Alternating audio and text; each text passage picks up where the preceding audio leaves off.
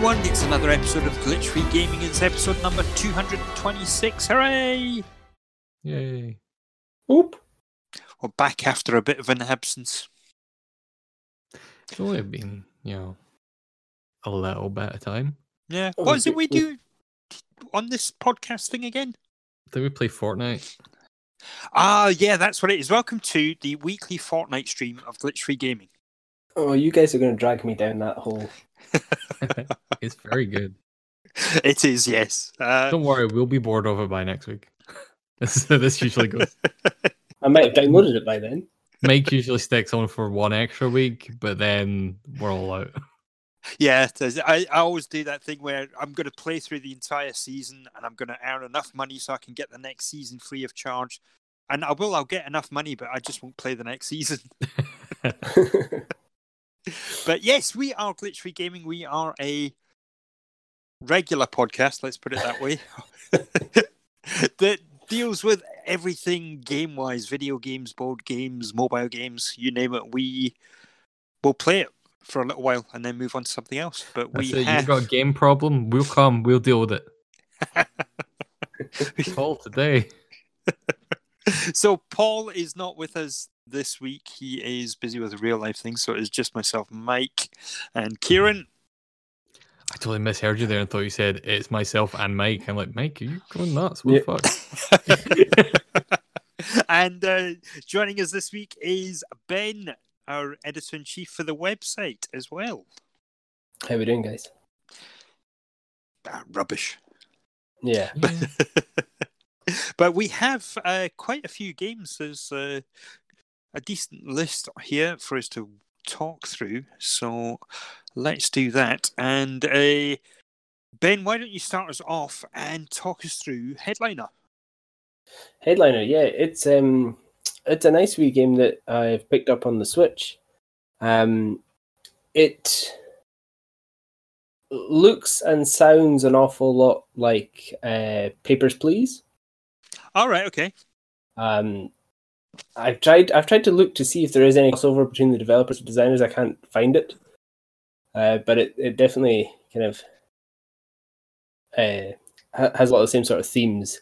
So um, in Headliner, you are playing as the editor of a newspaper in Novistan, which is one of the very similar things because Papers, Please was Kovistan. Right. Um, and you have to approve and reject stories for the paper. And depending on your choices, all hell breaks loose in Novistan, essentially. So it's it's played in this kind of like uh, 2D side scrolling, where you walk from one end of the street where your apartment is to the other end where the office is, and there's various little stops in between. There's a couple of department stores, the hospital, police station, uh, pub, restaurant, things like that. And as you as you're walking through the street, people are talking about this, that, the next thing. So you, you see how people are reacting to stories that you've published. Uh, and it starts off with like, oh, hoping that this health bill will get passed, or you know their their uh, political feelings towards their neighboring countries. Uh, but it can quite quickly get a bit dark, and there's riots breaking out, and um, potential assassinations going on, uh, and it's all kind of depending on which which stories you publish. And I thought that the game was pretty good as it was with that, but I finished uh, the playthrough to the end, and it was like, okay, well now you can play again. You've unlocked a couple of wee extra things, and you can play again. So you make a new character, and you start the story again. But it remembers everything that happened the first playthrough, Oh, okay.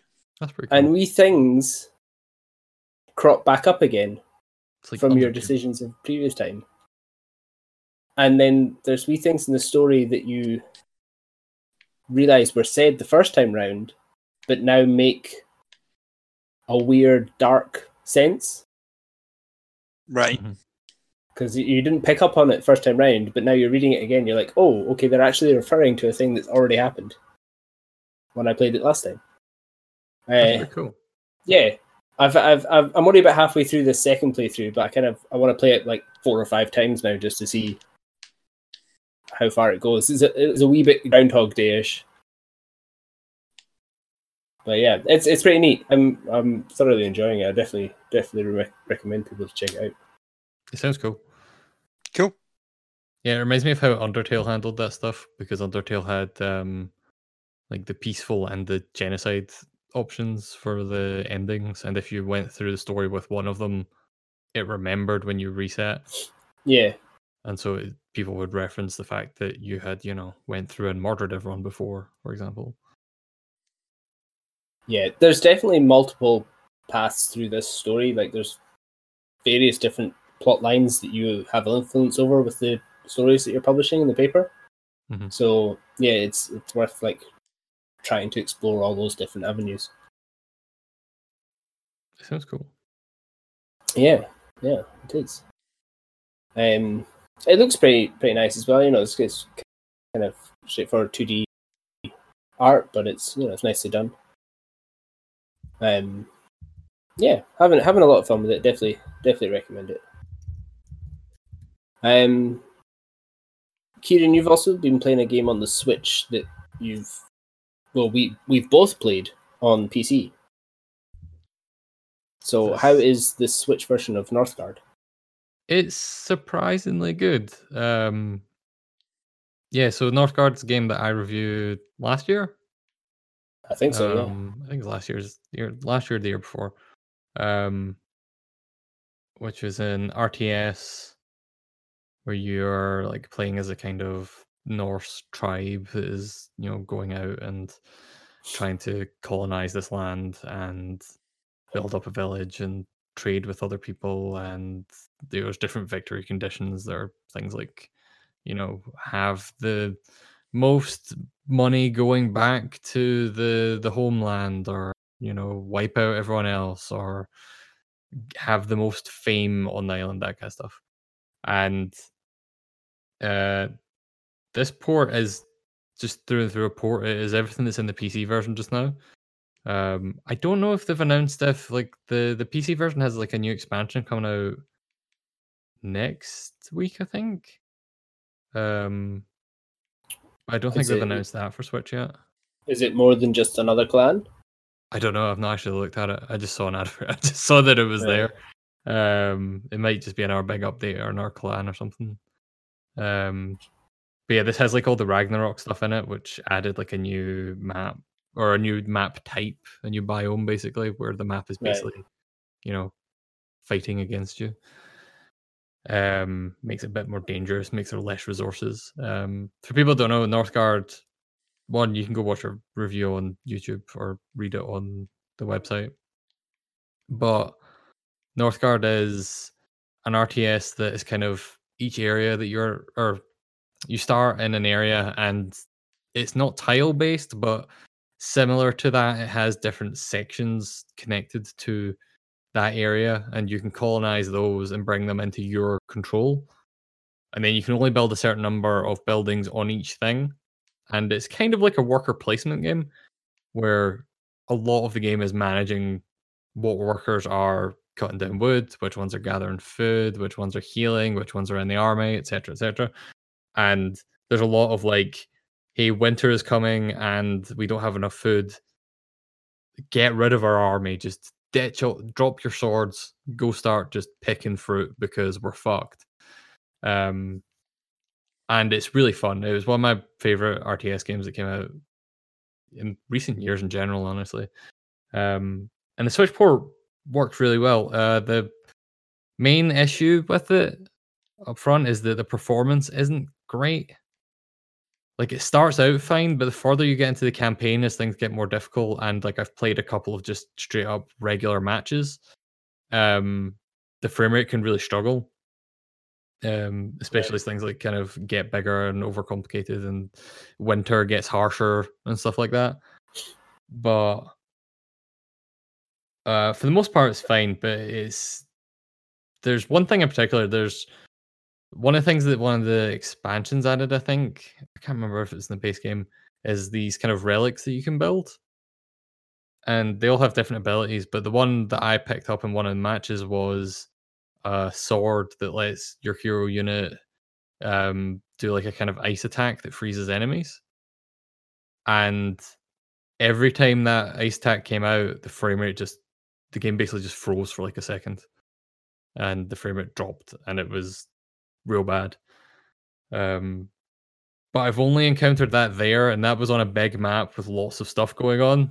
So I think that was kind of pushing the Switch to its limit a bit there. All right. Okay. Okay.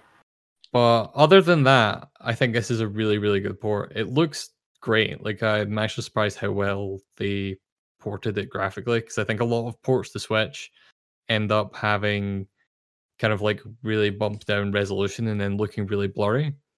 Uh, this doesn't really have that. It looks quite sharp. They've obviously toned down a lot of the effects and stuff, but it looks nice. Um, my only thing I'd say about that kind of stuff is that the UI, like the text and stuff, is quite small. And I don't really usually notice that. Like I played through all the Fire Emblem, and people are like, the text is really small, and I'm just like, it seems fine. I can read it. It's good. But in Northgard, I'm like squinting to look at some of the UI prompts. I'm like, I, I think I can read that. I think that's. um, so you're trying to play from memory. yeah, basically. Um, but it's a lot. Everything has like big icons and stuff like that. Is you know you don't need to read most of the text. It's fine. Right. Okay. Um, So one thing about yep. RTSs on consoles is how they control. Yes. So that is actually the thing that I'm most impressed with in this. Which, to be fair, again, like Northgard is closer to. It's like a weird hybrid between like a a city builder or something, or a again like a the closest thing I think of is like a worker placement game, like a board game. Yeah. Um, and so it, it doesn't. There's not a lot of like micromanaging. I mean, there kind of is, but the micromanaging is done via buildings, not via selecting a unit and telling it to go place. So, you know, you do that for your armies, but you're not really doing that for individual people. You're just going up to a building going, "This is a woodcutter's cabin."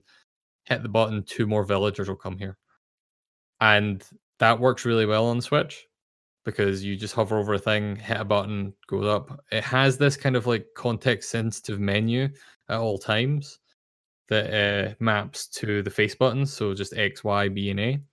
And depending on what you're hovering over, whatever your cursor's over, because it's just you know the cursor in the middle of the screen as you move the screen around with the sticks, it updates with the prompts that it thinks you're most likely going to want to do. So, for example, if you hover over an area that has uh, a forest in it, one of those prompts will be to build a woodcutter cabin because it knows you're probably going to want to do that here because it's a forest. That's what Yeah. you do. You get a bonus for doing that here. It's contextual. Yeah.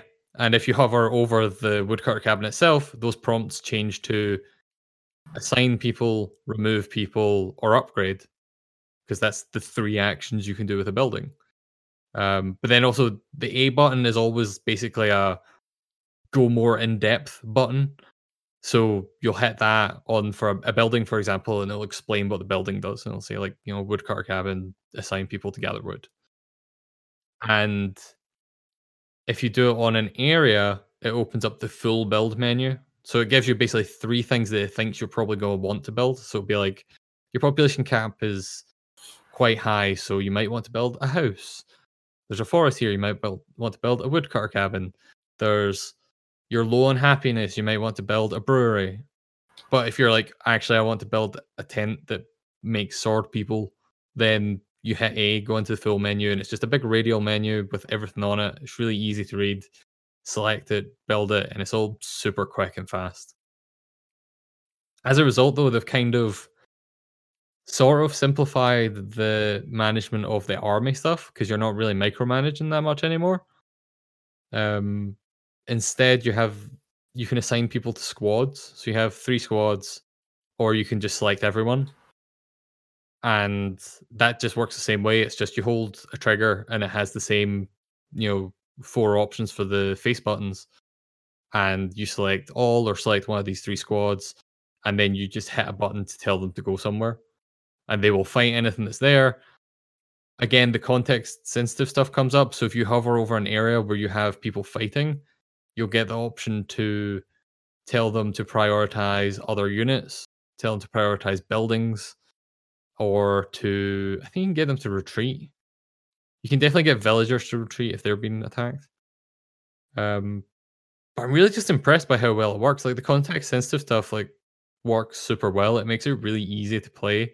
Like you can just jump in and like actually it probably makes it a bit easier to get into for the first time in general because you're not you know figuring out which of these buildings you need to build it's kind of prompting you like you probably want to build this one like you want to Yeah. build this here. You know you're in an area with a pond you want to build a fisherman's hut. And it's great. Uh, so other than the frame rate drops like i think this is just a fantastic port. Um i think if you can look over some frame rate issues and the frame rate issues are a bit you know bad in some of the bigger maps and stuff um i think it's worth trying out. Uh i've not tried the multiplayer yet but it has multiplayer like full online multiplayer i don't know how All right. populated that is on switch Did you did you play it on the PC? I played like one or two games on the PC, but I was really bad at Northgard, so I didn't. I didn't try against people. I figured that's a game people will be very good at. Um, but I played a couple of uh, matches just for the review. Um, but I've played mostly the story mode and the single player mode, which the single player mode is, you know, the the story mode is basically a tutorial showing you all the different mechanics, and then the single player mode is the game. Um, but yeah, definitely recommend it on Switch. It's a good port. If you like that game in general, it's addictive to have it on the go. like I have definitely played way more of it than I expected. Like I kind of half-heartedly accepted the review code, being like, I probably don't have enough time for this. Is whatever. I'm I'm not going to play that much of it. I'll play a little bit of it, see how the port is, and then chuck up a review. And then instead, I've dumped like a bunch of hours into it because I started playing Northgard and I just kept playing. Yeah. Um, it's one of those games. So has it got it's kind of got the the civilization one more goal. Yeah, factor. definitely, definitely. Because that's the thing. Like the single player games in particular, um, can end up being uh not slow, but definitely like there's definitely downtime. Sometimes winter hits and you're like, well, I can't really do anything right now.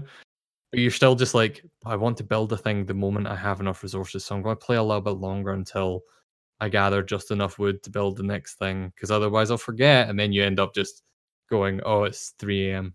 Cool. I should go to bed. Oh, wait, I'm in bed because the Switch is portable. This is great. And then your girlfriend hits you and says, go sleep. And that's Northgard. we should get that. Speak to the people to see if we can get that as the blurb on the cover. Put it on the box. Um, yeah, I definitely recommend it. It's great. Uh, again, just the frame rate stuff is the only real downside. The control stuff is surprisingly great. Like I'm really impressed what they did. Um, more RTS games should look at that. City Builders in particular, because like I played a little bit of Prison Architect on Switch, and I just couldn't like the control scheme. Just I was just like, nah, can't, I can't, I can't stick with this. I'm going back to PC. Um, so they could really, you know, learn from this a little bit. But Cool. that's Northgard. Mike, Yes. speak of games that you've been annoying your girlfriend with, or wife in your Yes. case. Tell me about Yep. Fortnite and how it But- has destroyed your marriage. You've spent millions and millions of pounds. No, wait, that's me. Never mind.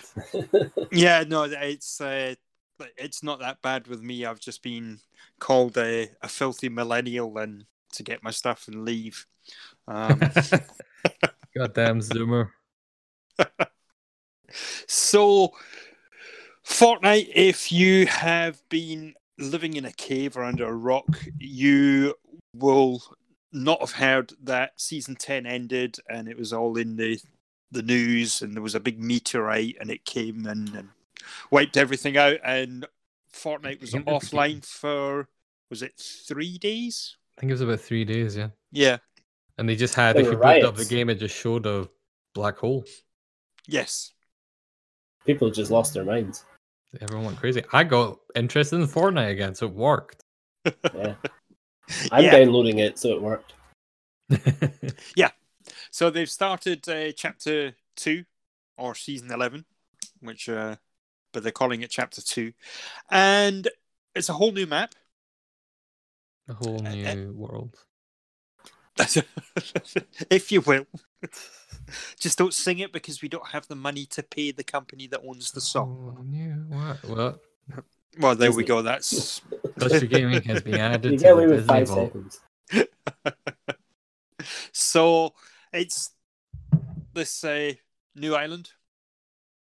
The they've kept it's weird. The the whole layout's different, but they've kept some of the areas or the names of the areas anyway.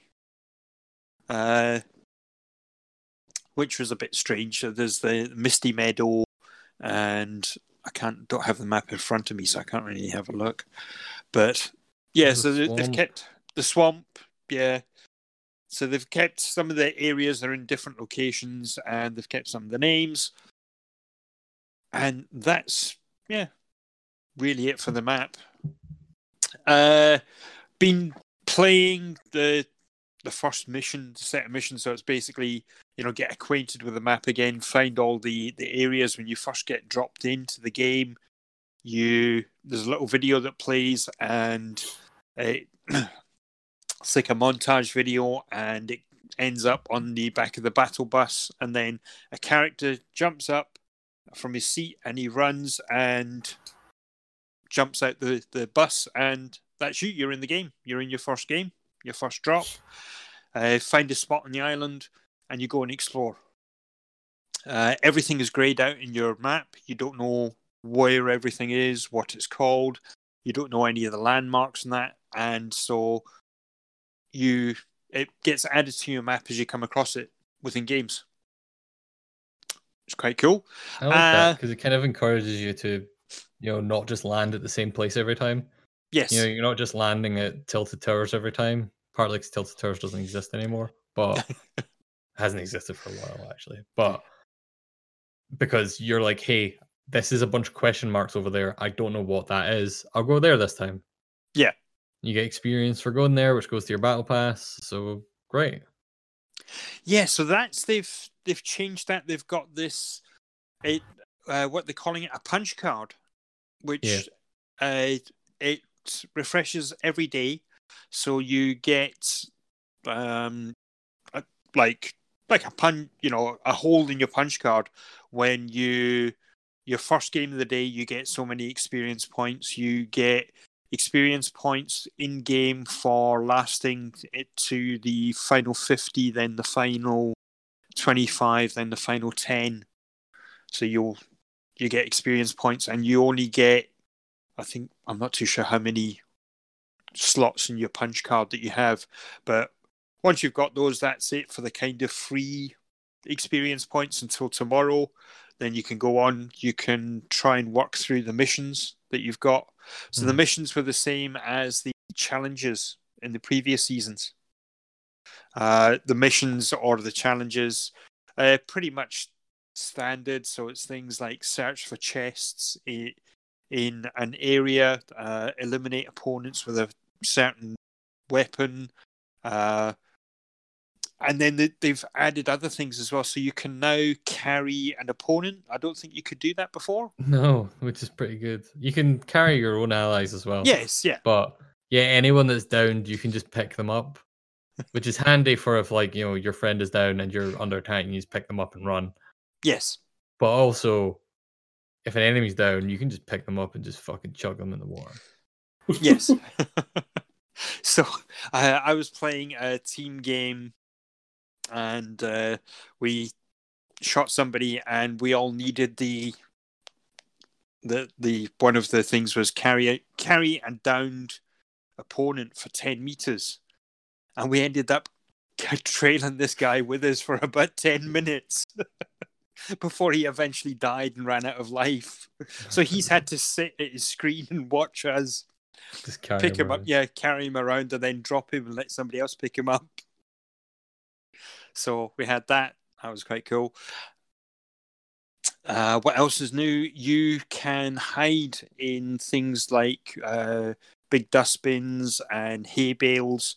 You can hide inside them, and then you can pop out and surprise somebody and shoot them. There is a delay when you pop out. Uh, it's a couple of seconds delay, so you can't sit and you know ambush and snipe from inside a, yeah. a dustbin or hay bale. You can Uh, upgrade stuff, upgrade benches now, which is something they Yep. took from. Uh, I can't want to call it paladins, but it's not paladins. Um, the battle royale from. Oh, it was from paladins. The battle royale spin off of paladins. Morphin? No, No, I can't remember. Paul played it. Paul liked it. Apex. Um, no, that's the No. Titanfall devs. There's a lot of fucking battle royale games. The goddamn Planet Side 2 devs just released a Planet Side 2 battle royale the other day. Which, right. Here's a fucking revelation for me. As someone who likes Planet Side 2, I didn't know Planet Side 2 was still going. That blew my mind. uh, I don't remember the name of it, but that one. It was slightly. Is I mean, it looks very Fortnite, but that one had the forges that you could find throughout the map that you could use to make weapons and upgrade weapons Right. And this is basically that. You can take like it's simpler than that because in that you got like stat boosts and stuff. This is just you take a green weapon and give it i think it's like 150 of each material so like wood metal and stone and it upgrades it to blue. And then Oh, right. i assume you can make it from a blue to purple with more and purple to orange if Yeah. you want to grind out a ton of stuff. Um i've never used them but they exist paul used them Won the match i playing with paul paul upgraded his green gun to blue gun All right. I've never. I've seen them in the in the maps, but yeah, same as you. I've never Yeah. used them. Yeah. There's uh, other things that they've added as well. Is obviously there's more characters that you can buy and add to your roster. Good more emotes. Um, there is a thing called wraps. It's basically skins for your weapons when you find them. Yes that's quite good So apex yeah, that, had that that's another one of two everything that they've added is stuff they've taken from apex or uh, Mhm. that other one i can't remember the name of which is fine because they're doing it very well at least yeah. but yeah. Uh, there's in-game music as well that you can buy. I don't it. have I don't have any yet. So how does it work, Kieran? Is when do you hear that music if you Uh, Equip it. Equip it, and it. I think it just replaces the main menu music. So like the you know the lobby while you're waiting. Oh right, okay. Uh, I don't know if it changes it anywhere else. Ah. Uh, Yeah, because the first one that you can come across, you can hear a sample of it, and it doesn't sound very good. it's like some real bad butt rock. It's not great. Right. Um, I mean it's fine. It's just I like the lobby music for Fortnite because it's not good lobby music in a game has to be like relatively unintrusive. Yes. um either relatively unintrusive or it has to have like a really good build up to get you hyped for the thing you're going to do like um Metal Gear Solid 5 had the like inventory screen before every mission where you were equipping your dude and it had this really kind of cam song that then built up into this really fucking over the top thing that got you excited this is just bad but it's like a Dynasty Warriors menu music Nobody, nobody did that sort of thing better than Payday Two. I don't remember the The way- PS2 music The way the music builds up in Payday Two is fantastic because it, it stays completely chilled out while you're in recon mode. But the minute oh you, yeah the minute you get like aware and the police are on you, the music just ramps up, and then when they come into like a SWAT team turns up, it just ramps up even further, and it like it totally helps to get the adrenaline running. Well, with the friends I played PD2 with, I didn't really hear the recon music that much. It was very much uh all right, we're in. Start breaking all the windows and shooting people. Like, no, this is what are you doing? Um But yeah, how are you finding the update so far, Mike? uh, Did you buy the battle pass? I yes, I bought the battle pass. I know the so, answers to these questions. This is for, this, is for, this is for the audience. So yeah, I I bought the battle pass. I had seven hundred and fifty V bucks left over from the last time that I played. So that was the other thing. Uh, anything that you had acquired, skins or V bucks or whatever, carried over from season one anyway. Oh, sorry, from chapter one. So Yeah. carried over, no problems and uh yeah so i ended up paying they had uh, an offer for three pounds 99 you got six 600 points plus a new a new character to use so that was me i paid four quid to That's be pretty able to good. play to get That's the battle smart. pass That's sensible. Seems fair Um, reasonable. Yeah, so I I have 500 V bucks left over. I only need to play to level 40, and then I'll have enough. I'll have enough V bucks for season two, chapter two, season two. Not bad. Um, but as it stands anyway, even if you you know you paid the seven pound fifty for the battle pass, um, you if you level all the way up to one hundred, there is one thousand four hundred or one thousand five hundred uh, V bucks available. So they, there's they've still got that model where you can, you know, you, you buy in once, and then it's self funding. Yeah, if you're playing it a lot. I think the implication is they expect you to be buying additional skins and stuff if you're that much into the game. Yes, yeah. Or you can be like me, know you're not going to play the game that much, twenty pounds, and then you get this battle pass plus twenty levels, and then you get to play as a nice bubble boy. Yes. So, it, did it cost you twenty quid outright to get that, or did you have some V bucks left over? I think it was twenty quid. Oh wow! Uh, I'm not proud of my decisions, but they were my decisions to make. Exactly. And Yes. you know, it's almost Halloween. You got to spend that money on costumes. So I bought the Bubble Boy. I don't know his actual name. He's a slime man. Um. Uh, He's in the trailer for the new Fortnite. yeah. When he So- is it Rippley versus Sludge? It says here. That sounds right. Rippley's a good name for a man made out of goo. Yeah, and if it's That's a good one, pun. I like that. yeah. Yeah, it's This is Rippley, and and then it's Sludge if he's the red one. Yeah, you have to unlock the red one. So that's something else they've added. They've added like villain version, a bunch of the skins, and they all have like a series of missions you have to do to unlock. Yeah, it's the the alter ego challenges. I think it's called. uh, which I've not done any of, and the implication from them seems to be that you, they are long-term commitments, because the first one for or the second one for the uh, for Rippley is finish four missions, which missions are this big collection of objectives that will take multiple, you know, matches to be able to complete. And well, I guess you probably complete if you're like really good.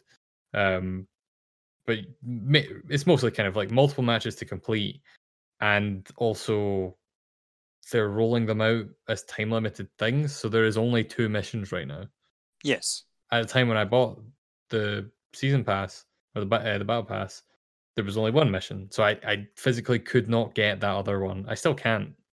Um, even if I was really really good and playing a lot, at most I could complete two missions. Yes. So it's kind of more of a long term thing to unlock that stuff. Yeah, it keeps you coming back. Which is uh, any idea. It's like a longer term, and that's not battle pass limited because there's some skins there that are new and stuff like that. So Yeah, yeah. um, So it seems that they've taken everything that from the last time I played, which I think was season five or six. So I'd missed a good few, but they've taken things that they already had and they've just improved on them.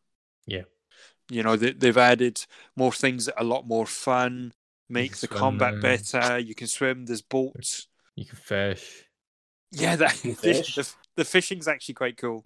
They added fishing rods, which takes up a slot in your inventory where you could have a weapon, but instead you can fish. Yeah, uh, so Ben, if you go to any of the, the water and you can see there's little ripples, and sometimes you can actually see the fish, but you will cast your rod in, and then your controller, you get a little vibration, pull, pull the rod back out, and uh, you either catch a fish or a weapon. If you catch a fish, it can be used to as health. Yeah, you can eat it.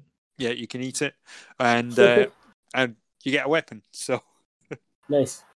That's pretty uh, awesome. So yeah, we Ben on board because we announced there's fishing in it. yes, Yeah. that's it. Yeah. Wait till he hears about what they added in Apex Legends, which is they added they added trains. There's there's a train. Really? Yeah, actually, there actually is a train. Oh no. I've I've been playing train games all week. I don't know if you can drive it. I've not played that much Apex Legends recently. I need to jump into again. I jumped into Apex Legends enough to buy some skins. You know, playing the game. I bought some loot boxes because I'm a monster. So my, the my kids my kids keep asking me to play Apex. I'm like, why? I'm terrible at it. um, it's one I haven't downloaded. Um, I don't know why. I just Because you don't like first person games. oh, is that uh, is that first person? Yeah, it's made by the Ah. Titanfall devs and it uses all the Yeah. Titanfall stuff. Right. It's really good. It's probably the best playing of all of them, in my opinion. Right. Okay. Uh, mainly because it just plays like Titanfall 2, which is possibly my favorite shooter of like the whole generation. Uh huh. But uh, yeah, the other thing that just to add on here is that they have now introduced bots as well. Yes. So I think I've come across a few of them.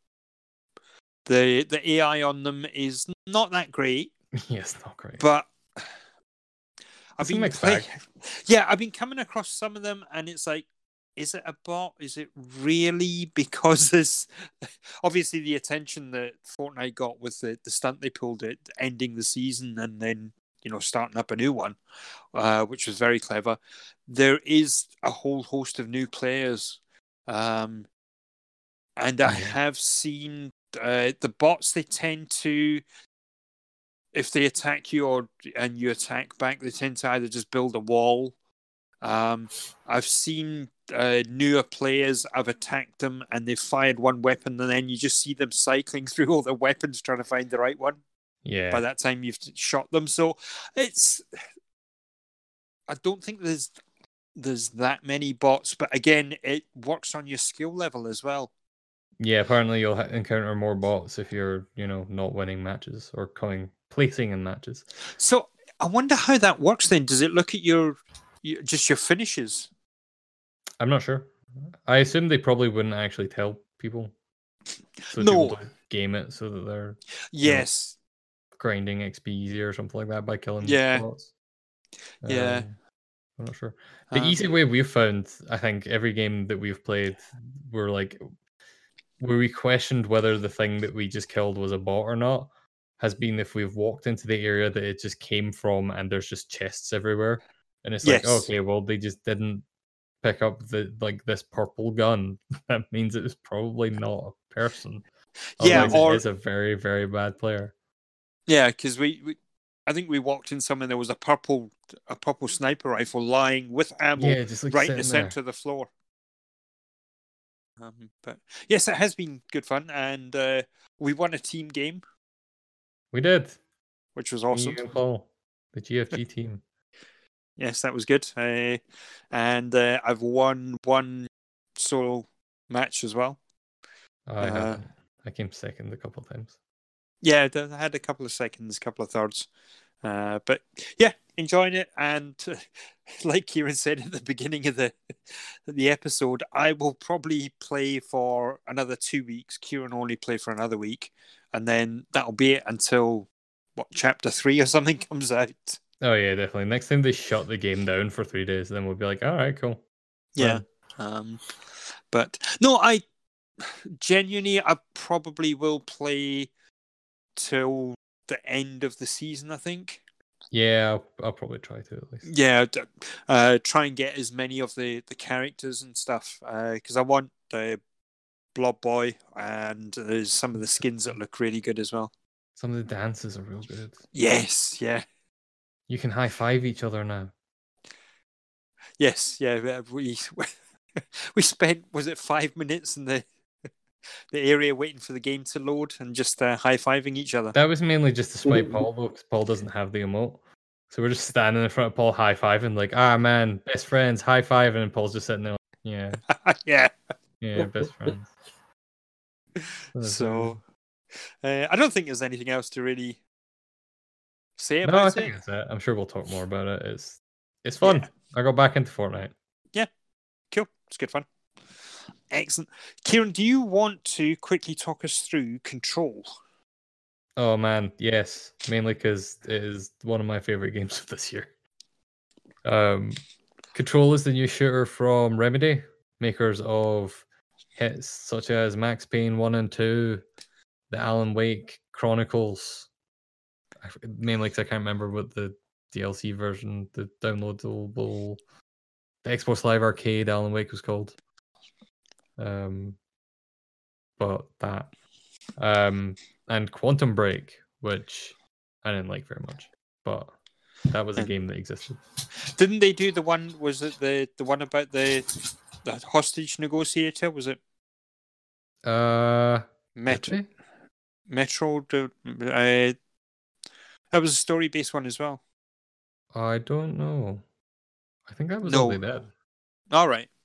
Um, but Control, Control actually is weird because it plays quite a lot like Quantum Break. Like it's clearly built on the same engine, like it's that kind of third person stuff, and you get superpowers and stuff in it as well. Right. But the kind of setup for it is that you are this uh, woman who goes to, uh, they call it the Foundation. Um, well, no, sorry, they call it the Bureau, the Bureau of Control, Right. and it's just this big building in the middle of New York City that no one can see. And it's very like Men in Black. It's like hidden in plain sight, but the idea is literally you can't see it unless you know where you're going. And the whole thing is they investigate paranormal kind of activities across the world and contain them, bring them back to this building, which is called the oldest house, which is a fucking great name for a building. um, and it's this big, like brutalist, like concrete monstrosity, and it's fantastic looking. Um, and it's they find all these kind of paranormal things, bring them back to contain them so they can't do any more damage, and you know, kind of, you know, do like the It's like It's like- Ghostbusters. yeah, like Ghostbusters or like Men in Black. Like they are the kind of the, the cleanup squad for stuff. Um, and your character goes there. She is looking for her brother who has been missing for a long time. Um, because when she was a kid, her and her brother found a projector that when you put slides in it and projected it, it opened portals into different dimensions. And some stuff came through and killed everyone. Right. So the Whoops. Bureau of of Control showed up, cleaned it all up, took her brother, and she got away. But you know, she's like, "Well, I need to find him." Um, but she goes in. First thing happens, goes to talk to the director, who is the guy that runs the place, and he shoots himself in the face. And you're like, Lovely. "Okay, cool." So you pick up the gun that he used to shoot himself in the face, and you hear a voice in your head that's like, "Hey, you're in charge now, by the way," and you're like, "Cool." And the whole thing is basically this whole building has been taken over by a thing called the Hiss, which is like this kind of mind control monster thing, and it has you know unleashed a bunch of the stuff that they were controlling, and it is you know causing mayhem, and you have to go and kind of shut everything down, and you gain some powers by kind of you know aligning yourself with some of the different things that were being contained. So you get the ability to fly, you get so kind of uh, telekinetic power to throw stuff around and throw enemies around and stuff. And it's it just plays really well. Like it's really fun just to run into a room, start picking things up, throwing it at people and shooting stuff. Um, like it just feels fun. but I think the strongest thing about this game is definitely the kind of world that they build. Right. So as you travel through this big area, which is not um it's not like it's a linear game, but it's not like level based. Like the building is a building that you can wander around and explore, and there's a lot of like side rooms and stuff like that. Uh, it's like kind of a bit Bioshocking in that way. And kind of like Bioshock, there's tons of like uh, audio logs and text logs and stuff like that. And they are all like I don't know if you guys have ever read any of the I forget the full name, but it's like the SCP, the Secure Control Protect stuff. Is like a big wiki that is filled with these kind of like phenomena. And so it's things like one of the ones that's in the game is there's a fridge. And this fridge has a kid's drawing magnet like stuck to it with a magnet. Uh huh. And when it's not being when it, like when you start looking at it, you can't look away basically. And no one understands why, and so they've got it, and they've contained it, and when you look away, bad things happen, and no one's quite sure. Like one of the the things you find, you read it, and it says like it's like an interview with the mother that stuck the picture to it, and she's like, I couldn't get the picture off of it, and uh the entire building collapsed when I look away. I looked away, but it can't be related to the fridge, but it is the only thing that was intact. All right. And so the foundation or, or the bureau are like, okay, go take us. Um, there's a bunch of stuff like that, and that stuff's all really well written, and it's got all these different kind of, you know, possessed things basically, and that stuff's all really really good. And then being a remedy game, it has a lot of really good FMV, which I'm always fond of. Uh, thankfully, it's not giant full episodes like the Quantum Break stuff, which All right. Yeah. wasn't great. It was kind of like an okay, you know, not amazing TV show that was Yes, vaguely yeah. connected to the story of the game. Um, but it's like the stuff you find. The, the main ones you find are all, uh, they're like projections. They're like um, um, kind of educational recordings from uh, the doctor that has been kind of heading up the study of most of this kind of you know paranormal stuff. Uh huh. and he is one he's played by the same guy that did the voice for alan wake. And he's very goofy and silly and it's very good. Like there's a lot of him just being like well see he, he treats all very like straight face as though like you should already know what he's talking about. So he's like oh we've got you know uh we've got the phone which it looks just like an old style kind of rotary phone.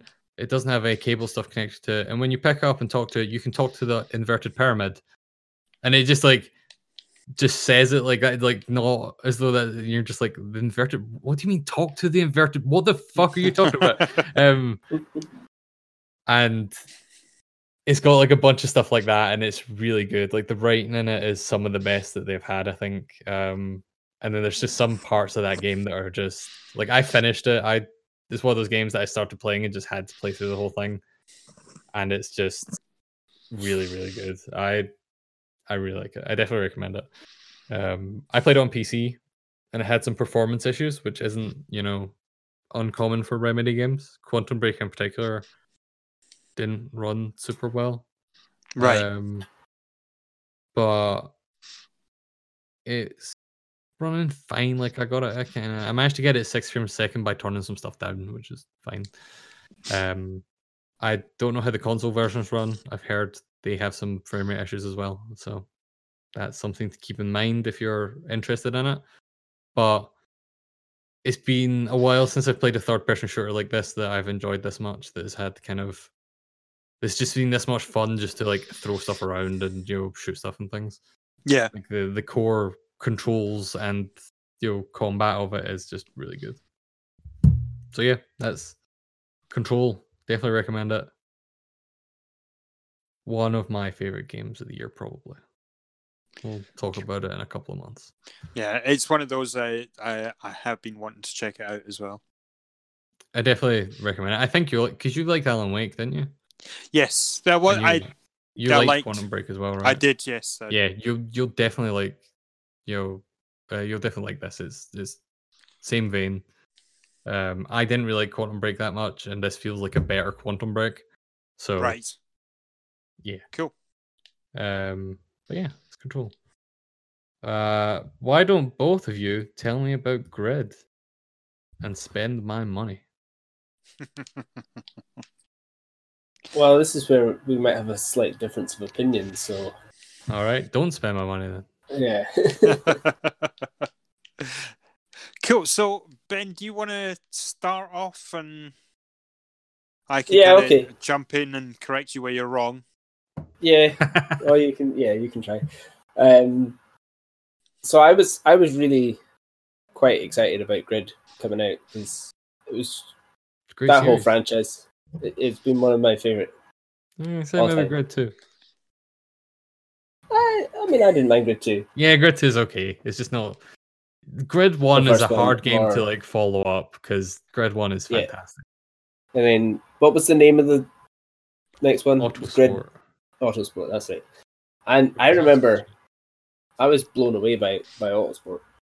Um, so I was expecting the same with this, Right. and I just haven't quite been. I was expecting more shiny. There's not enough shiny. So, what, what do you mean? Are you talking about more tracks, more cars? You talk about ray tracing? I was talking. Well, yeah. Um, like just yeah, a, a bit of a bump in the graphics, a bit more variety in the tracks, a bit more. Not so much more cars. I mean, there's there's not a huge amount of cars, but it's a decent amount. But Uh-huh. more variety between them.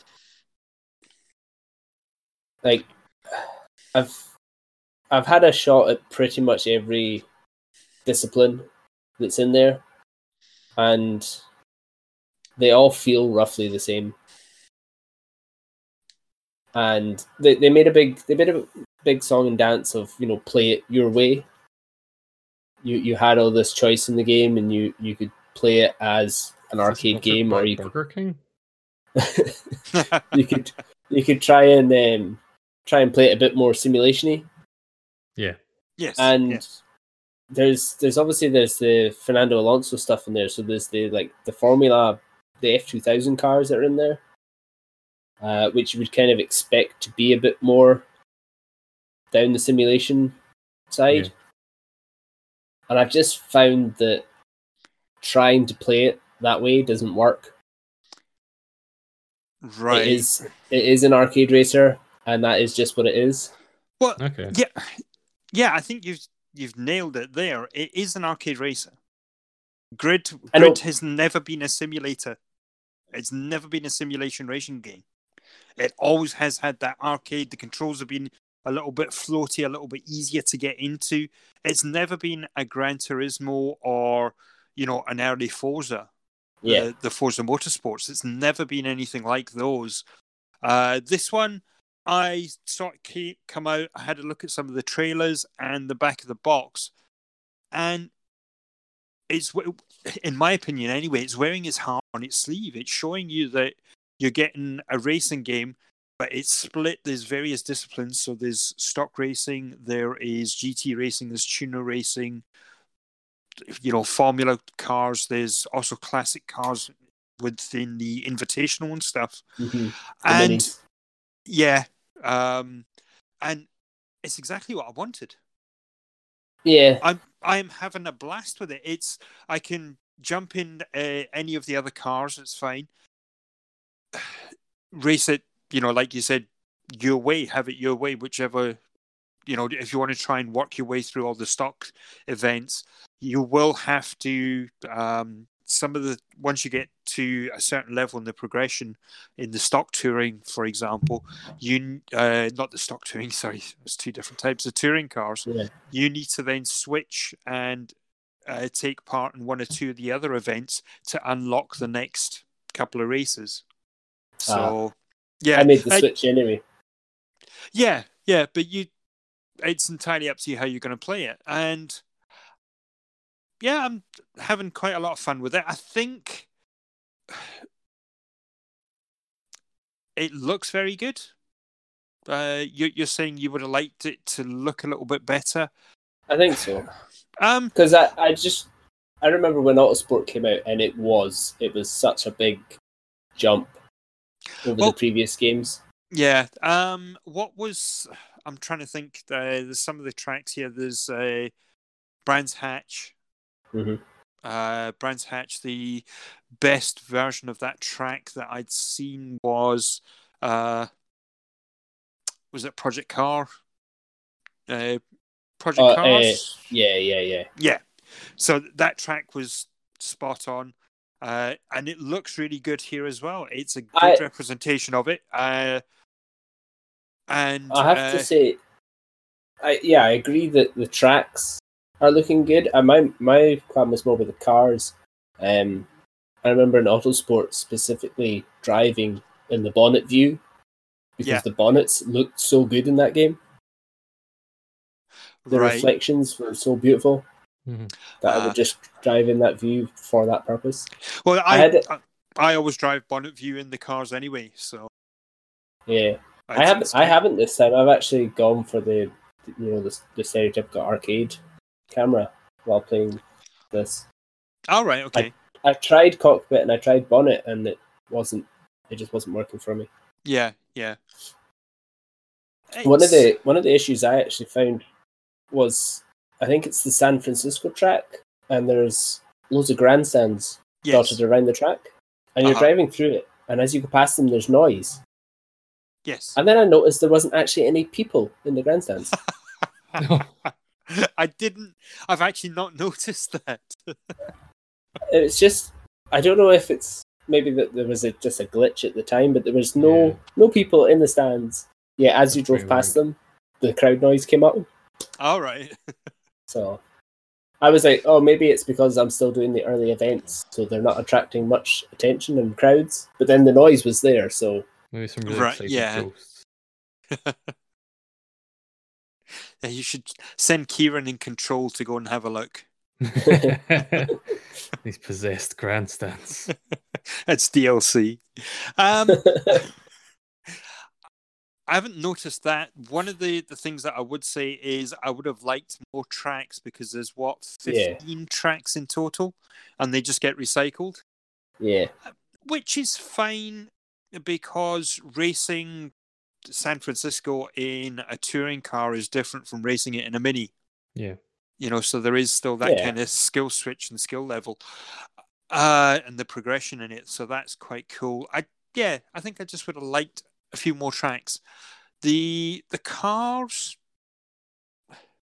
there's not much difference in uh, the touring. You know, the, the the touring you do the TC2s first, which is the the front wheel drive cars, and you've got a choice between, I think, a, a Peugeot, a Ford Focus, and uh, a Subaru, and. There's not much difference in all of them. Some of them are a little bit heavier because I think that's the two ways that they distinguish the vehicles, isn't it? It's, um, it's just power, power and weight. power and weight, yeah. That's it. And I kind of like that as well because it makes it a bit. It simplifies it a little bit as well. It, like it does, but then you go into the race and you've got the option to tune the vehicle. Yes, yeah, So it, it's like, well, you're making it simple, but then there's also this complex options as well. yes, yeah, And It's good if you want it. I, I, I suppose it is, yeah, it's good if you want it, and it is then the, you know, play it your way. Here's the options for you, but yeah. So if if you were reviewing it, which you may be, I am. Yeah. uh, where are you? Have you made up a mind in sort of a, a preliminary score at the moment? Are you? No, are I you haven't. At that point, no. I haven't because well, I've been super busy, so I haven't played it as much as I, I wanted to. Right. And um, I think the first the first couple of times I sat down and played it, I was really enjoying it, and then I sat and played it the other night, and I wasn't enjoying it. Right. So it might just have been that I was in a bad mood. Yeah. So I want to I want to kind of play it a bit more and Well, see. I've completed twelve events, so it's quite a quite a chunk. Yeah, Um, and I I think it's a solid a solid arcade race. I'd probably I'd probably be sitting if it was my review, probably round about somewhere between a seven or an eight. Okay. Uh, yeah, I I- don't think I don't think I'd have an issue in recommending it to anyone. And I think it's one of the Yeah. best. It's one of the best races of the year so far. But saying that, we're not going to get This- a Forza. Yeah, there's not been there's not been a huge amount of choice really. Yes, yeah, Um, but yeah, you, I mean, you said to me you were showing me that you were going to pick it up, and I was like, yeah, yeah, I would I would recommend it, but make sure that Yes. it's what you want. Um, yeah. I think if you know what you're buying, you're going to love it. Um, Yeah. If you're like you say, if you're expecting something to kind of fill the the Forza Motorsport or the Gran Turismo gap, It's not that. No, no. That's maybe look at picking up Dirt instead. Oh yeah, You know, for for the more sim simulation. there's a brutal simulation racer for you. I need to actually play. I've only played the the little bit I got to play when at your place, and but it's now on Xbox Game Pass. Oh, is it? Oh well, definitely, definitely go and try it out. The Yeah, second one or the first one? second one, the the one that came out this year. Oh, nice. Yeah, uh, what's it called? Dirt Two, Yeah, there- uh, Yeah. yeah. Two Dirt point 2.0. 2.0, Yeah. Yeah. Yeah. So Yeah, that's that, that's a great game. It's brutal, but it's good. I like the first one a lot. Um, I need to get a second one. Maybe I'll subscribe to Game Pass again.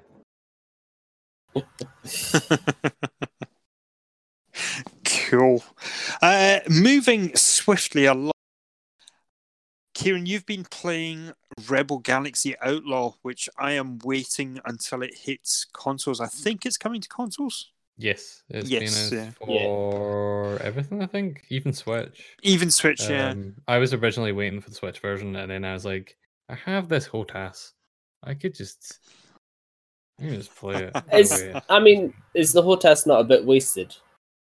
I mean, a little bit, but Because is it not? It's just four degrees of freedom rather than six, isn't it? Uh, what do you mean?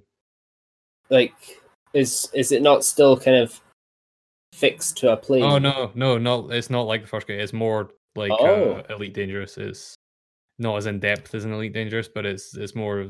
You have full movement. You can fully move around. It's not like uh, Assassin's Creed this time. It's not a Ah. naval game anymore. It's a space one. Ah, um, but yeah, it's uh the prequel to Rebel Galaxy. yes. Yeah.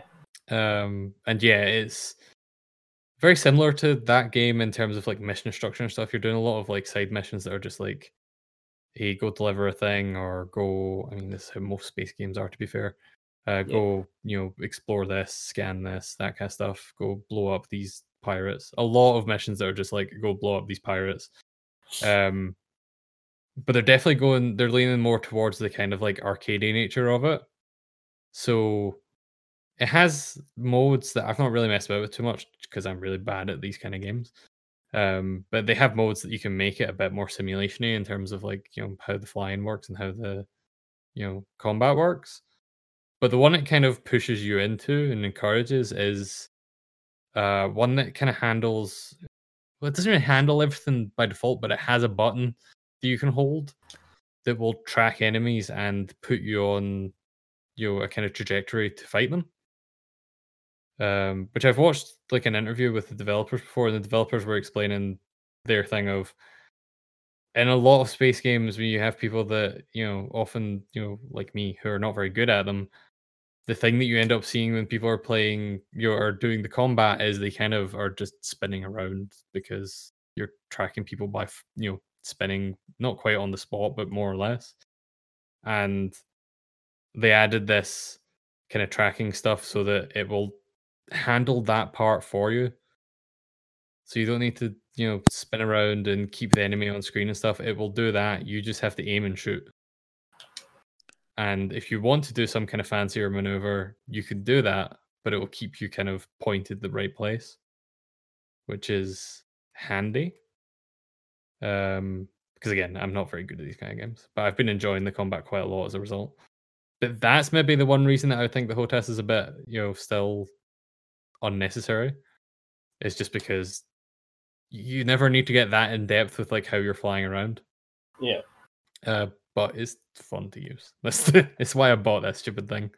You know. Um but I'm enjoying it so far. I've not played a massive amount of it. I've done a few missions, said scanning and delivering stuff and that kind of thing. And they've all been pretty fun. There's a campaign that you can go through that uh, seems pretty interesting so far. It seems well written. It's got some good voice acting and stuff. It's going for this kind of like old school. I feel like it's kind of specifically trying to pull in like some Wing Commander and stuff like that. That kind of era of kind of less simulationy space games. Um, so there's a lot of like really low resolution kind of uh like holograms of people talking to you.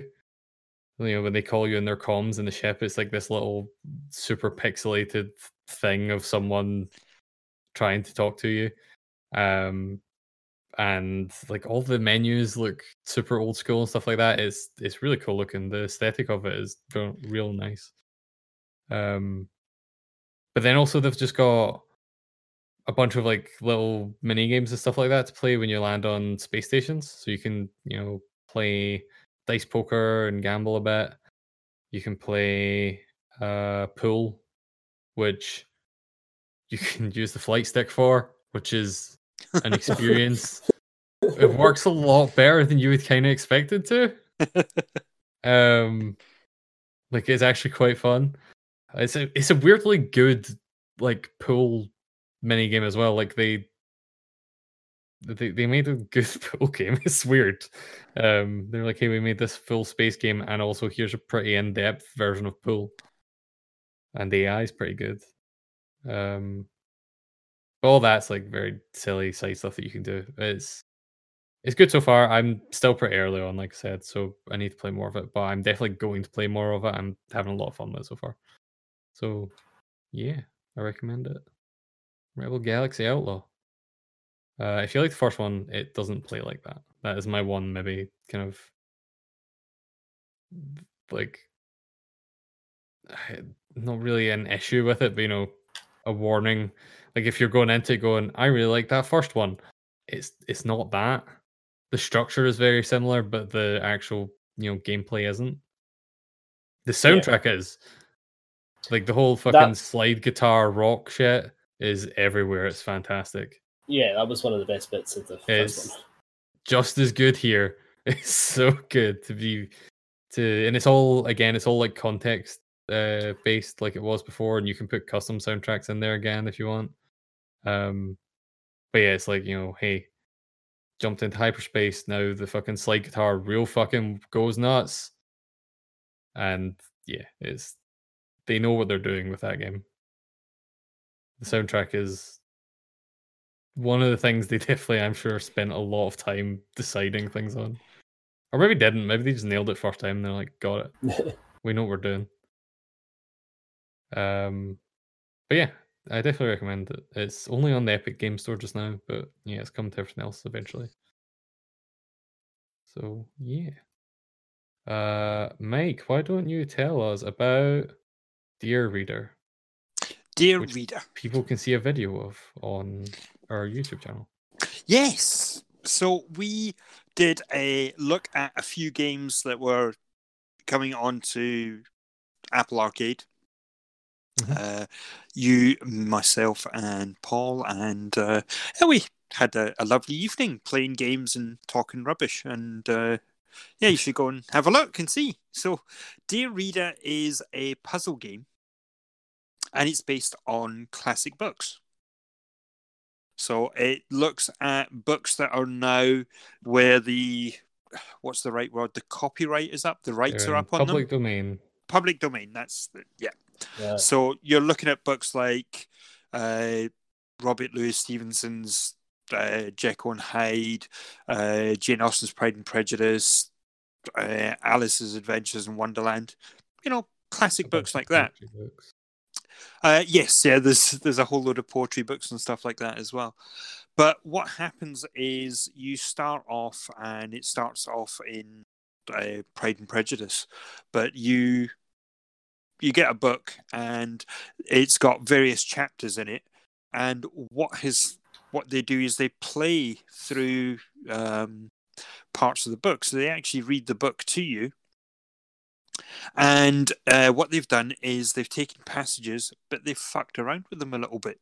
So one of the easiest ones is where they will have uh, a sentence, and it may ha- it it might say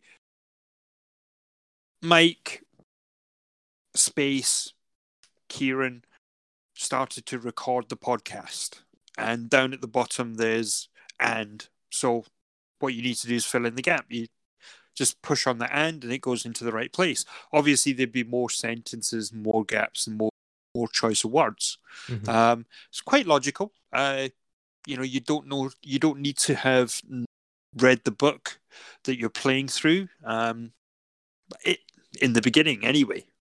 So you get to certain points where, if you are playing the like the kind of hard chapters, uh, if you're playing the hard chapters, then some of the language is really knackered. So there's uh, some of the poetry ones, and it's written in sort of old, old English. And what they do as well is they start jumbling the words up. So, uh, you know, they'll put the they'll mix the and and the of, and and swap Mhm. them around and swap some of the words around, and it gets rather difficult. Uh, so you're playing through a poem, and they switch things around, and you think, oh, well, that rhymes, but it's not meant to. It's not that type of poem. So, uh, but it, it's quite good. So some of the things that they do is they, they fill in the gaps. There is chapters where you have to uh, swap words around. You know, so the uh, let's just start one off at the moment here, and it, there's one called crossout. And what they've done is they've added lines into a piece of prose, and you have to find the one that's missing. So, for example, I'm, I'm reading through here at the moment, and it says, But the attention of every lady was soon caught by a young man, whom they had acknowledgement of, never seen before, of most gentlemanlike. So, obviously, you know, you, you need to pick the one, and I reckon it's the acknowledgement of. So you click on that and it disappears and it moves on to the next set of prose. And again, there's there could be more lines added in. What you're playing for is points. Uh, the points are little droplets of ink, and those little droplets of ink are the in-game currency. What they do is they allow you to buy more books.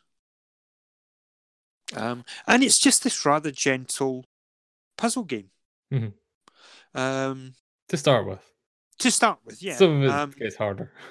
yeah so as you as, as you play through more and more chapters and more books you get more and more uh, puzzles or what they call wordplay so there's the fill ones uh, fill in the gaps there's the rearrange so they've got lines in the book and they've just swapped them around so you need to rearrange them.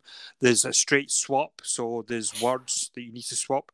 There's spelling. They've misspelled words within the passage and you need to click on the you know the incorrect word and then it gets checked.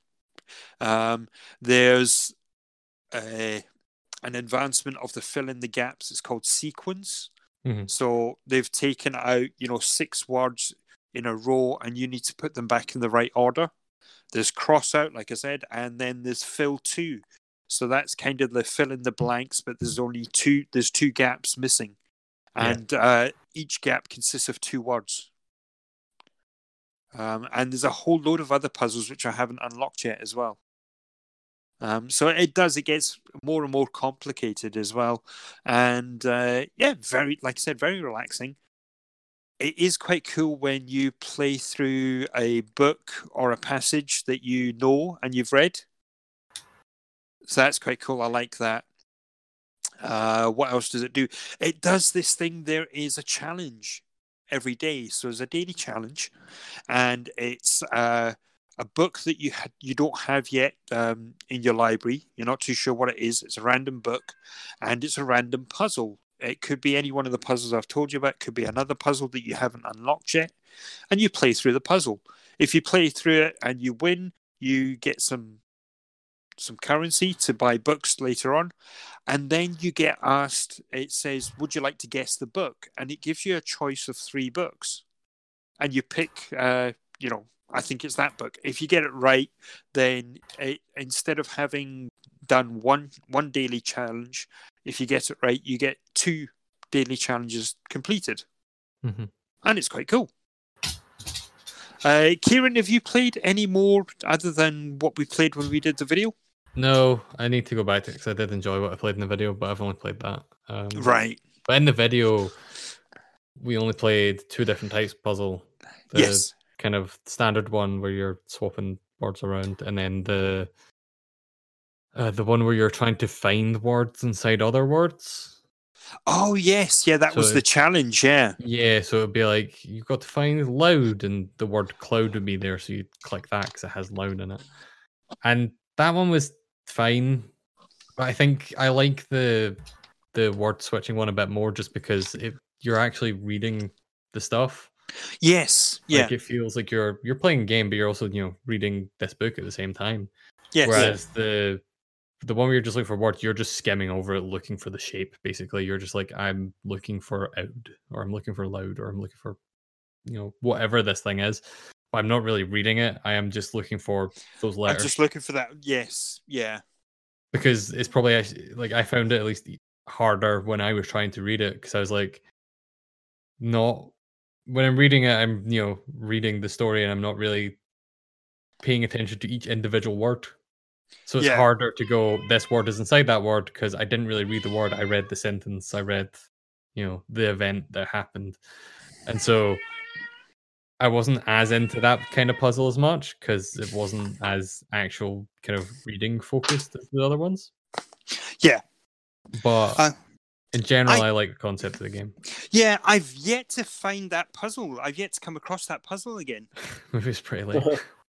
Yeah. So I think, you know, it it's probably from later on in the game, hmm but uh, Yeah, because it was one of the daily challenges. yes, yeah. So yeah, yeah, just really enjoying it. It's It seems uh, good. I really did. good. Uh, I did rec- uh, download it after you recommended as well right. uh, because I was flying back up from London and checked it out too. Yeah, I think it it it looks beautiful as well. Like it's simple and elegant. yes. Yeah. um, and the puzzles the puzzles are nice and it definitely like I, I didn't read a lot growing up so it's nice to kind of use something like this as an excuse to kind of go back and read some of the things I probably should have Yeah, yeah. Um, it's uh, it's got a nice thing in it as well, where it kind of tells you that you know that's what they try to do. Um, you know, so they've they've taken the excerpts from the book with uh, so it says they've curated the excerpts with an eye to following each book's main plot while still doing justice to its complexity. And so what they can do as well is once you finish playing through the puzzles, you can read through the chapter as well without the puzzles. yeah So that's quite cool. Yeah. Um, and it is it'd be like reading uh oh what were those books? And it was the condensed version, Reader's Digest condensed versions. oh I yeah suppose I suppose that's what it would be like. Yeah. You know, um, and one of the other cool things I think we should mention as well is when you play through uh, the chapters of a book, when you when you play, it's random of what puzzle you're going to get. You don't know what puzzle you're going to get. So when you replay a chapter to try and get maybe a better score, you you don't know. uh, there's Siri chiming in again. Um, you've you, you don't know what puzzle you're going to get as well. You could get because you probably won't get the same puzzle you got when you played it the the chapter through the first time. yeah. yeah So yeah, it's really cool. Yeah, I like it. Excellent. Yeah. Apple Arcade in general. I don't think we've had a podcast since Apple Arcade came out, but No. a lot of really good games on there. Yes, it surprises me because I think we were all relatively skeptical about it when they first announced it, Yeah. but I think we're all subscribed to it now. Yeah. Uh, yes. Yeah. And admittedly, it's still the free month, but it's due to sub to resub soon for us, I guess. And I'm Well, probably going to keep it. I'm going to keep it. I have got a Cat Quest is on there, or Cat Mhm. Quest 2. Um, I s- played a little bit of that. I've not played enough to actually talk about it yet, but uh, that'll be a game that I'll finish as well. The main thing I played on it was uh, Sayonara Wild Hearts, which I did Yes. finish. And Yeah. you can go watch our video to hear our feelings about it, or wait a couple of months because it'll definitely come up at Game of the Year because that game is very good. Yeah, definitely. Excellent. Ben, do you want to tell us you have a zoo or a planet that's dedicated to zoos? Ben bought a zoo. yeah. Uh, no. Um, the Planet Zoo beta was out uh, last weekend, I think it was. It was That sounds right. yeah. You you dropped in and and, and watched me playing a little bit of it Mhm. as well. Um, but it's the I'm just gonna. It's Frontier who have done all the good kind of simulation games recently. So they they did a Planet Coaster was the last one they did, wasn't it? Yeah, I never played that one, but people seem to like it a lot. Um, but they were um, the Frontier also did the Jurassic Park one, Yeah, but wasn't that which wasn't very good. Yeah, I was gonna say that's a Um, so I was quite keen to check this out and see which way it had gone. Uh, and unfortunately, it seems to be it seemed to be on the right track. Uh, obviously, this was just a beta, so there was still there was plenty of issues and kind of limited amount of content on display there. Wait, And I that's the played- same people that made Elite Dangerous. Yeah, well, it's the That's a- same companies, maybe not Uh, quite the well, yeah, maybe people. not the exact same people. but yeah, but I'm sure they have internal teams that are different. Yeah, I, I didn't know that. That's a that's a looking at the list of games they've made. It's kind of funny to look at and be. It's like a bunch of simulation games, and then 2014 is like Elite Dangerous, which is a space sim, but not that kind of sim game. Sorry to interrupt. yeah, no, that's all right. um, so it's your kind of typical uh, tycoon park Mhm. development simulation game. Uh, like I said, the, the beta had a kind of limited amount of content to it, so there was a wee uh, kind of tutorial campaign to play through to get you familiar with how to run the zoo. You know, you have to make sure that the animals' enclosures have got everything they need in terms of food and uh, entertainment features, as well as like the right terrain and plants and all that sort of thing. Heating. Yeah. Oh yeah, because we had to freeze one of the one of the uh, room- what what was in that one? Did I have a polar Um, bear? Yeah, it was a polar bear, I think. Was it polar bears? Yeah. And we had to put then freezers to make sure the ground turned to snow and stuff. Um, so that was pretty cool. We had a pretty bad bug while I, while I was streaming and while Kieran was watching, and in that uh, a grizzly bear managed to escape somewhere, and they when the Across the animals tracks. they go away. yeah. But when they when they escape like that, the game kind of like puts them up in a box, and you have to send a keeper to go and get them and bring them back. But because it had gone over the train track, none of the keepers could get to it. So I just had this bear stuck in a box on a train track for pretty much the duration of that that tutorial.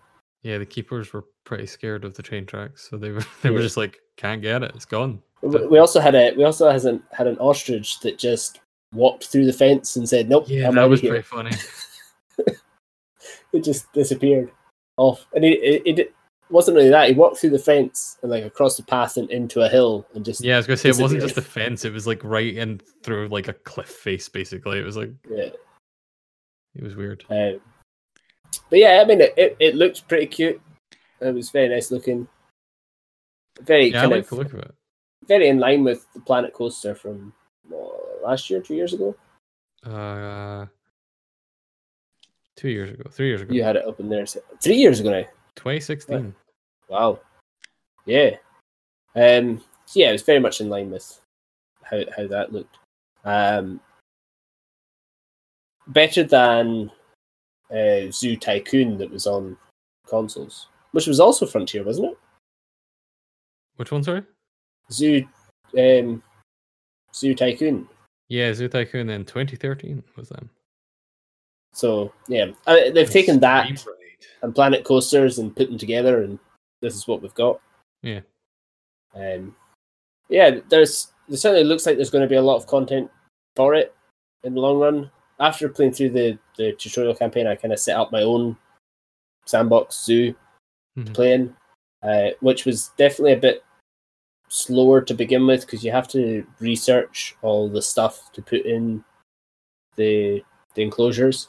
Yeah. And you, you have to actually like research the animals to find out what food they prefer so that your keepers are providing them with the right food and stuff. Whereas I just kind of like built a bunch of enclosures and threw a bunch of animals in and then had loads of protesters in my zoo because I wasn't caring for them very well. Come see all these I had- starved animals. Yeah, I, I did, hadn't unlocked all the stuff for them, so it's just like, yep, they've got no food, they've got nothing to do. Look at this majestic, emaciated lion. Yeah. Um, but yeah, it's, it seems it seems neat, and I think it will be a good game when it does come out.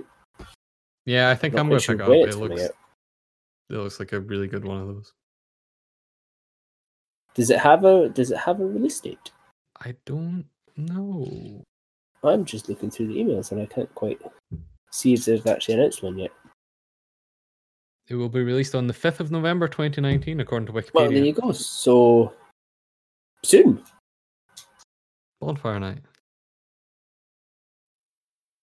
That's a strange, strange day to. Uh, I think a lot of games are coming out. It's, it's a Tuesday, right? Uh, yeah, uh, the Friday's the first, so yeah. Yeah. Games come Yeah. out on Tuesdays and Fridays because America. Uh, yeah, yeah. I think it's going to be. A, I think it's going to be a good game. It looks good. It played well. It had all the kind of micromanaging stuff that you would want from a tycoon game. Yeah, I'm looking forward to actually actually coming out. Yeah, same. I enjoyed what I saw of it, even with you know the couple of relatively minor bugs. Yeah, They didn't And- really and- get in the way. like you said, That- it, that it wasn't bear- beta, so you expect it. Yeah, that's true. And that bear bug would have been an issue if you were not playing the campaign, I guess, because Yeah, that would have more hindered your progress. yeah, But the campaign yeah. was it just like, yeah, good job, cool. You Yeah, because it was it was having a negative effect, a negative rating on my zoo because I had this Yeah. bear that was starving to death because he was in a box on a train track. they could at least put some food in the box. yeah, it was a it was a minor minor issue for Yeah. the beta. But um, talking of unruly animals, tell me both of you about the Untitled Goose Game because because I am so tempted by this game. You, yeah, you need to. It's fun. Do you like Hitman? Because they made a Hitman game, but you're a goose. That's pretty Hitman- much. And you're not killing people, you're just causing mischief.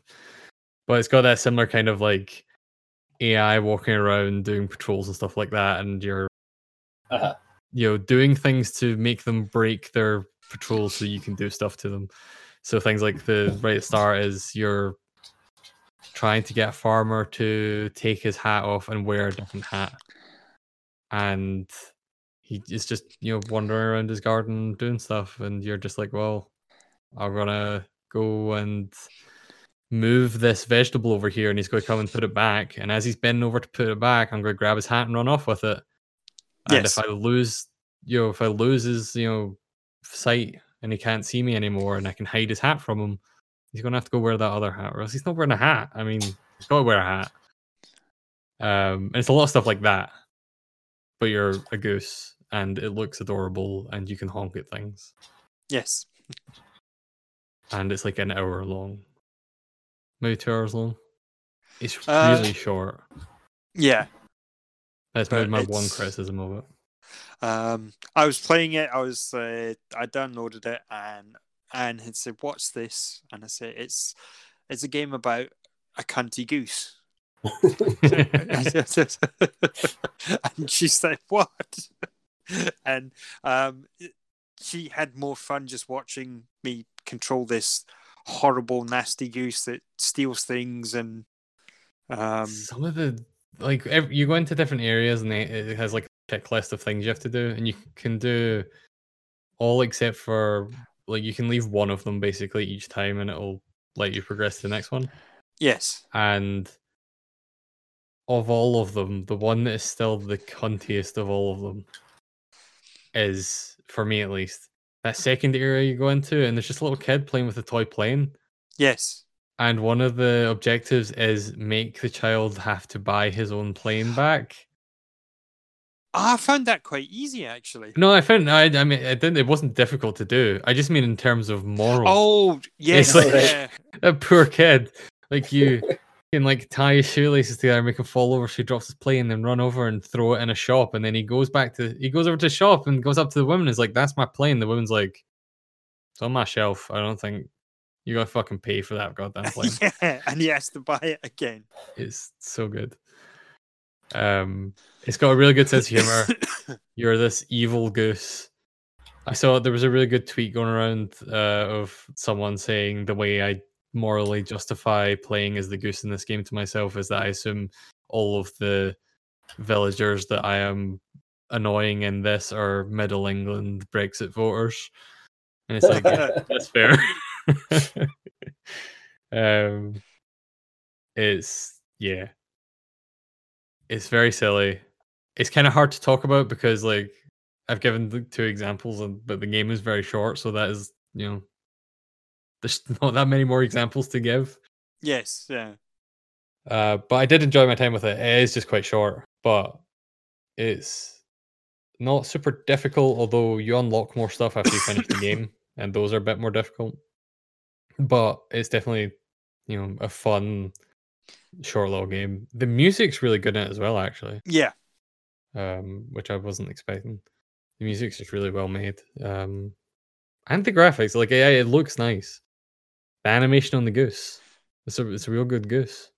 Yeah, um, there's the one of them where you make the, the farmer injure himself, and we'll leave it at that. And. so, and I swear that they've animated the goose so that it kind of puffs itself up once, yeah. and it's like you twat. It's And you can like hold one of the triggers so that your goose like extends its wings out and you can kind of mash it for it to kind of flap them a bit. And there's like one thing you need to do that for in the entire game. Like generally that doesn't really do anything. like Yeah. it doesn't like you have a sprint button, you have a grab button. Those do obvious things. You have a crouch or not crouch, but like you can raise or lower your head so you can pick stuff up and then put them down or you know pick something up off the ground and lift it up but there's no real use for the wing extending other than when you're running around honking it makes sense to have your wings out because you're a goose so of course you do that's how geese run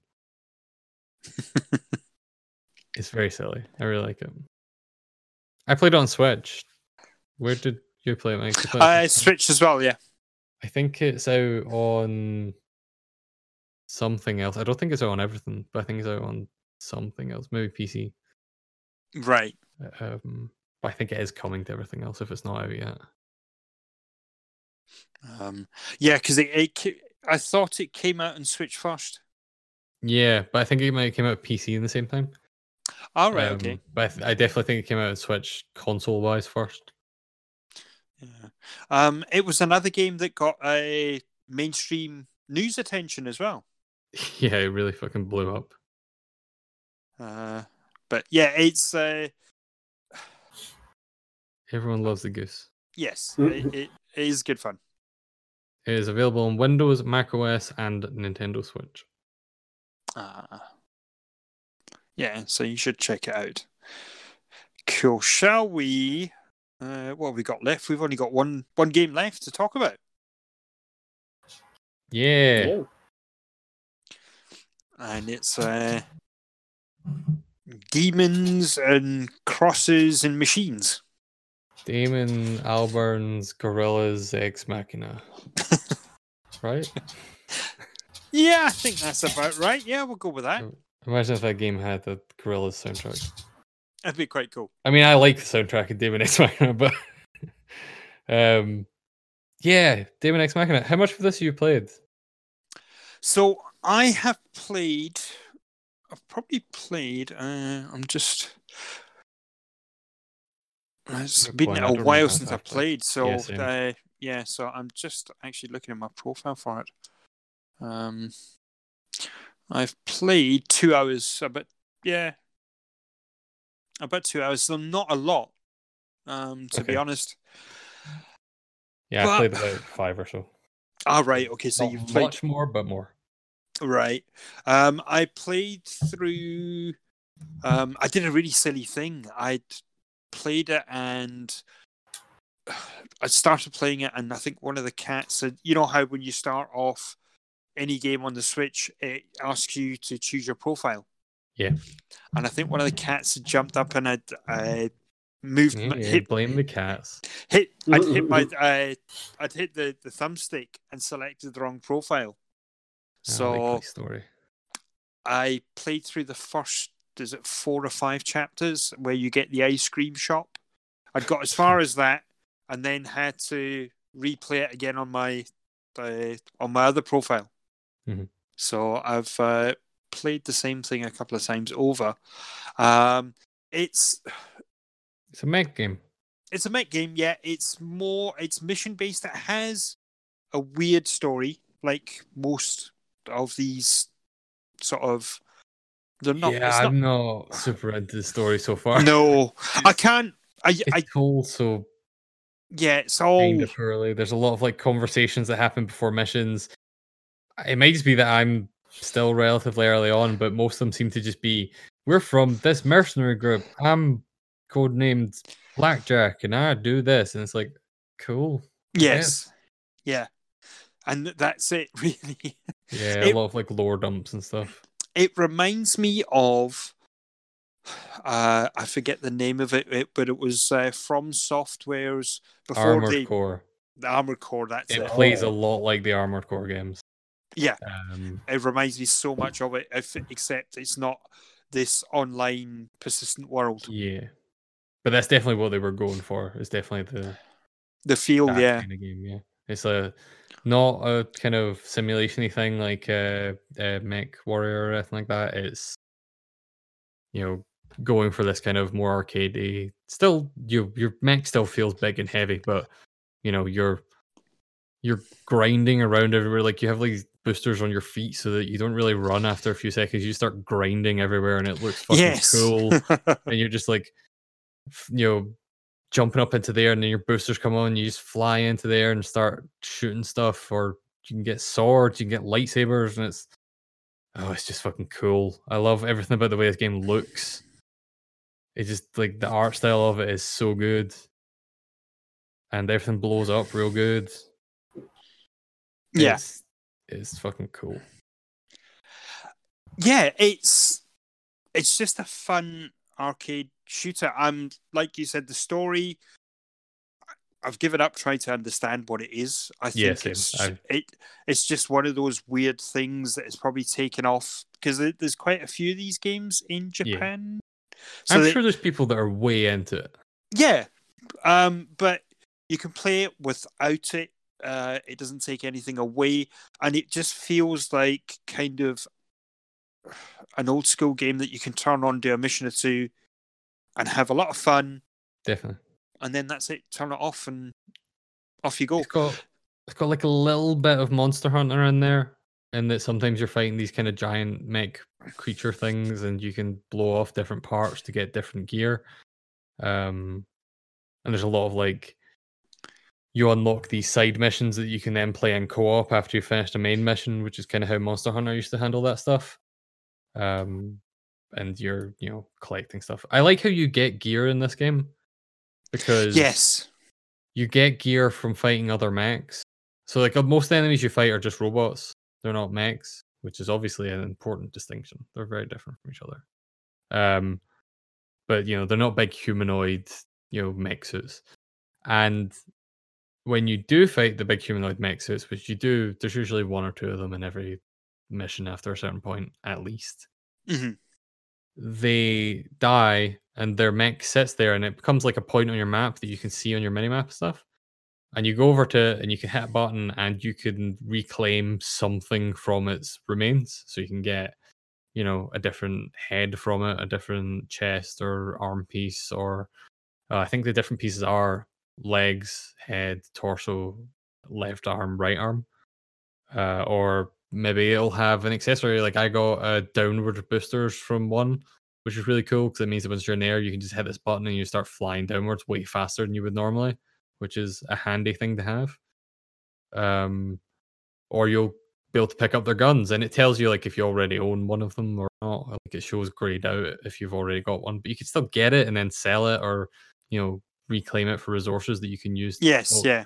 you don't need to reclaim for resources. You can just some weapons when you use them to or when you're trying to build a weapon, it will just say you need this other weapon and it'll melt it down and turn it into this new one.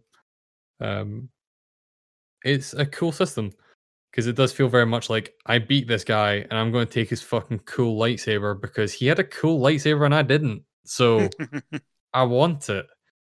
Um, and then your mech has like these giant pylons in the back that your secondary weapons go on, and so you just have this giant mech with what looks like wings, but instead of kind of filled out wings under them, it's just like, yeah, that's my rocket launcher back there. That's just in case, you know.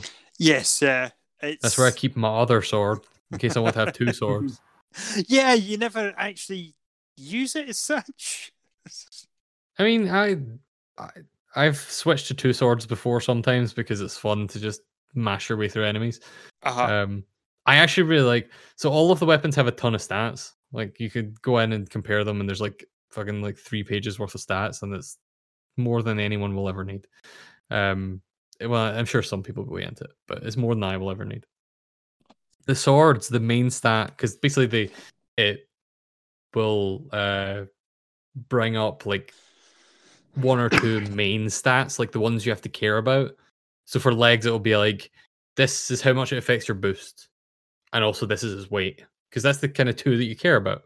Mhm. For the swords, the one it brings up is the range that you can like dash in from, which just means that when you hit the attack button with sword, your mech automatically dashes towards the nearest enemy and attacks.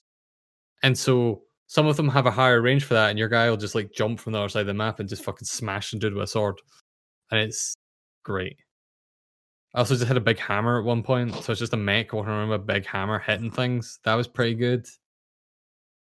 You can customize all different bits of your armor with different paint and different decals and stickers and stuff. It's just fun. We need to play this co-op at some point because it's it seems like it'll be fun doing a co-op. Yes. Yeah, we need to do that. Um, I need to get back into it. Uh, I just uh, mucking around there as we were talking about it, and uh, yeah, I need a wee refresher course in the controls. Yeah, we should do some of those early missions in co-op or something to kind of remind ourselves how it works. yes, yeah. But so they they've got yeah. what they call the free missions as well. So once you've unlocked a mission, you can go back and you can do it as a free mission, and it's not part of the story, and there's no consequences for failing as such. But there's bonus objectives. You need to finish it within a certain time, or you need to destroy so many more enemies or things like that as well, which is quite cool. yeah, that's also real cool. Um, yeah, I definitely recommend it. the The only thing was it's a full price game. Yeah, I think it I think seems need- like there's probably quite a lot of game in it though. Th- there is. Yeah, I think the only the only caveat I would say is you need to know what you're buying. You're not buying Yeah. uh, a triple A title, and I don't Yeah. mean I'm not I'm not trying to pull the game down, but you're not buying something that has a you know this involves story with uh, voice actors and a you know a Hollywood budget and a Hollywood score and things like that. It's a different type of game. Yeah, it's much more like anime inspired. There's a lot of voice actors Yeah. that I kind of half recognize from anime, Yes. of course. Yeah. Um, and if you know that you're getting that, you you are getting a good a good game of that type. And as long as you're aware of that, then Yeah. be fine. That's fair. I really like it. Um, I definitely recommend people. There's a, I think the demo's still up for it. I don't think I that was time limited. No, it wasn't. No. Um, that still up. demo takes you through the first few missions. So, like, and your save carries over to the main game. So I definitely recommend people just download the demo, play a bunch of it, and then if you like it, download the full game and get straight into it. Cool. It's cool. They also sold like custom Joy Cons for it. There were the, these big. It was like the Pro controller split in half that you attach to either side of the console, and it makes it look massive. All right. I didn't buy those, but they look cool. I have enough Joy Cons. You did get your new ones. These purple and orange ones are real nice. Yeah. Oh, they're so nice looking. Those are the Uh, Halloween ones. yeah, I I resisted getting those. I've I can't already wait till got two Christmas colors sets. come out. I, I- I, I have a weakness. I've owned too many Switch controllers in general. I had pre-ordered those purple and orange ones, but uh, something went, went wrong with my PayPal and it didn't actually go through. And then I was like, mm, maybe I don't actually. need You don't need them. I have Uh, the blue and red ones that mine came with. yes. Pair of the Joy, uh, the Splatoon, uh, Green and pink. the green and pink ones. Actually, I have two pairs of those because one was on sale, and the other one I got the drift issue on them. Right. So the the Joy-Con started drifting, and Apple, uh, not Apple, uh, Nintendo wanted to charge to get it fixed, and I was like, "These ones are on sale. I'm just going to buy a new pair. Fuck that."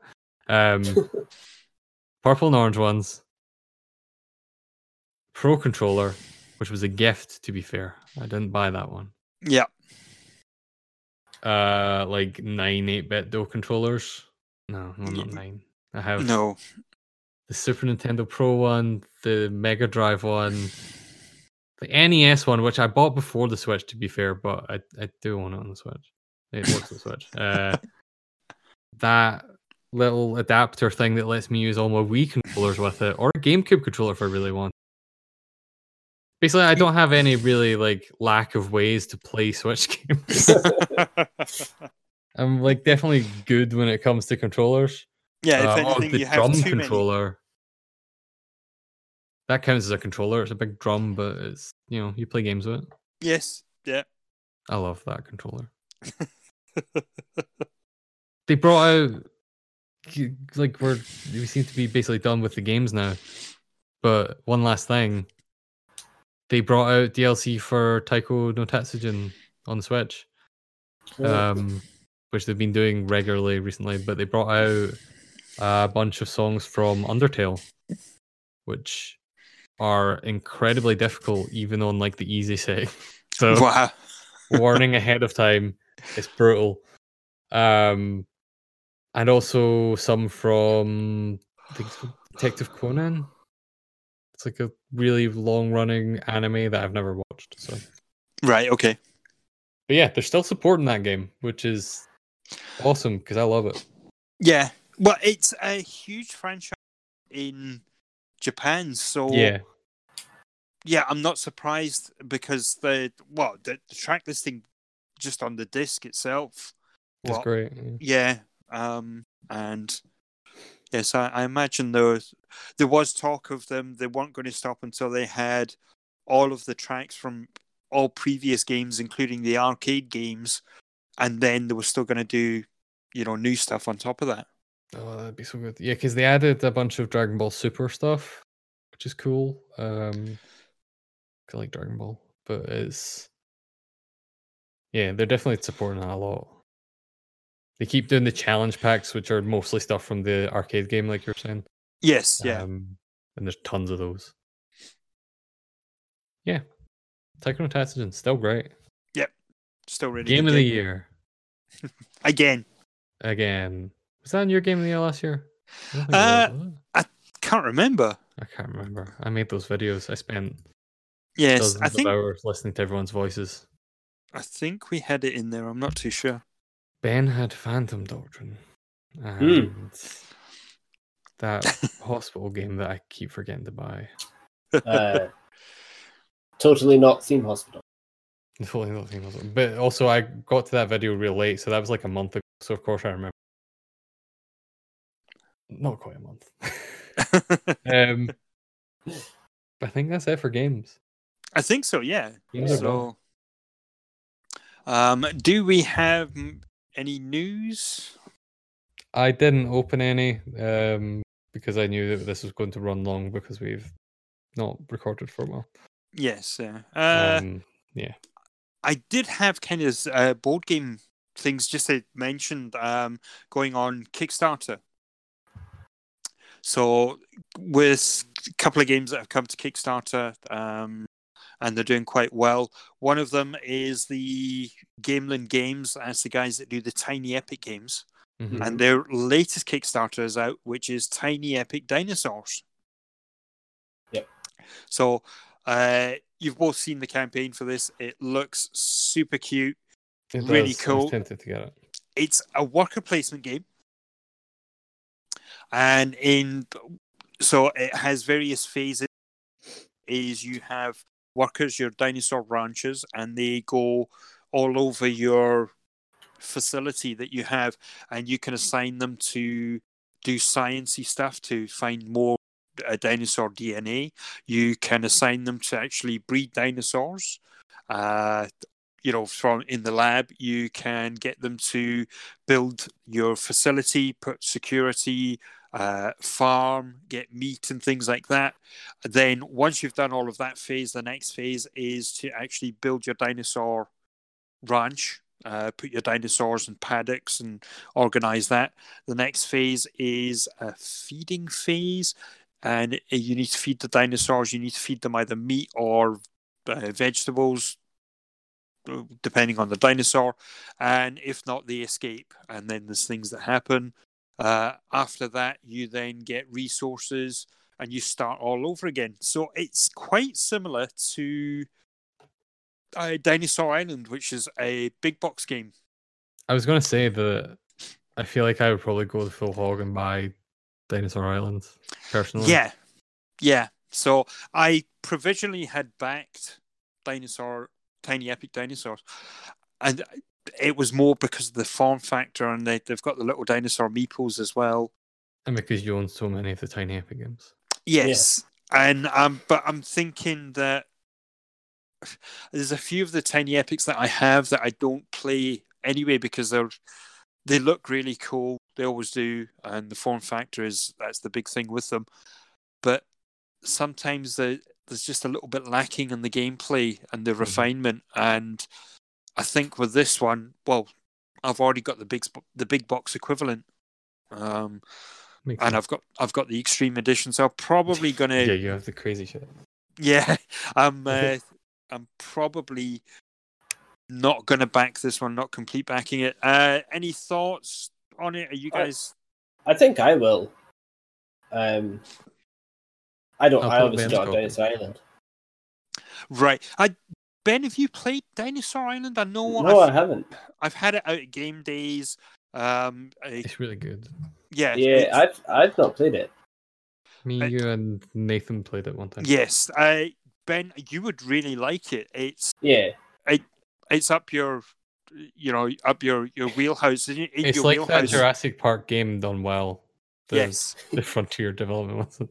yeah, um, uh, yeah, uh, you are literally building a park and uh, you're buying resources and uh, researching DNA and things like that.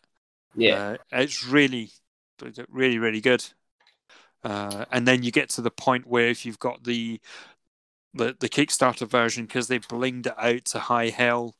You've got all the Right. different dinosaurs, each you know different dinosaur meeples. So the the bog standard version, it's just uh, I think they're all little allosaurs, and uh, this time they've got you know there's pterodactyls and all sorts, and so you can they've got meeples cut for all the different dinosaurs that are in the game as well.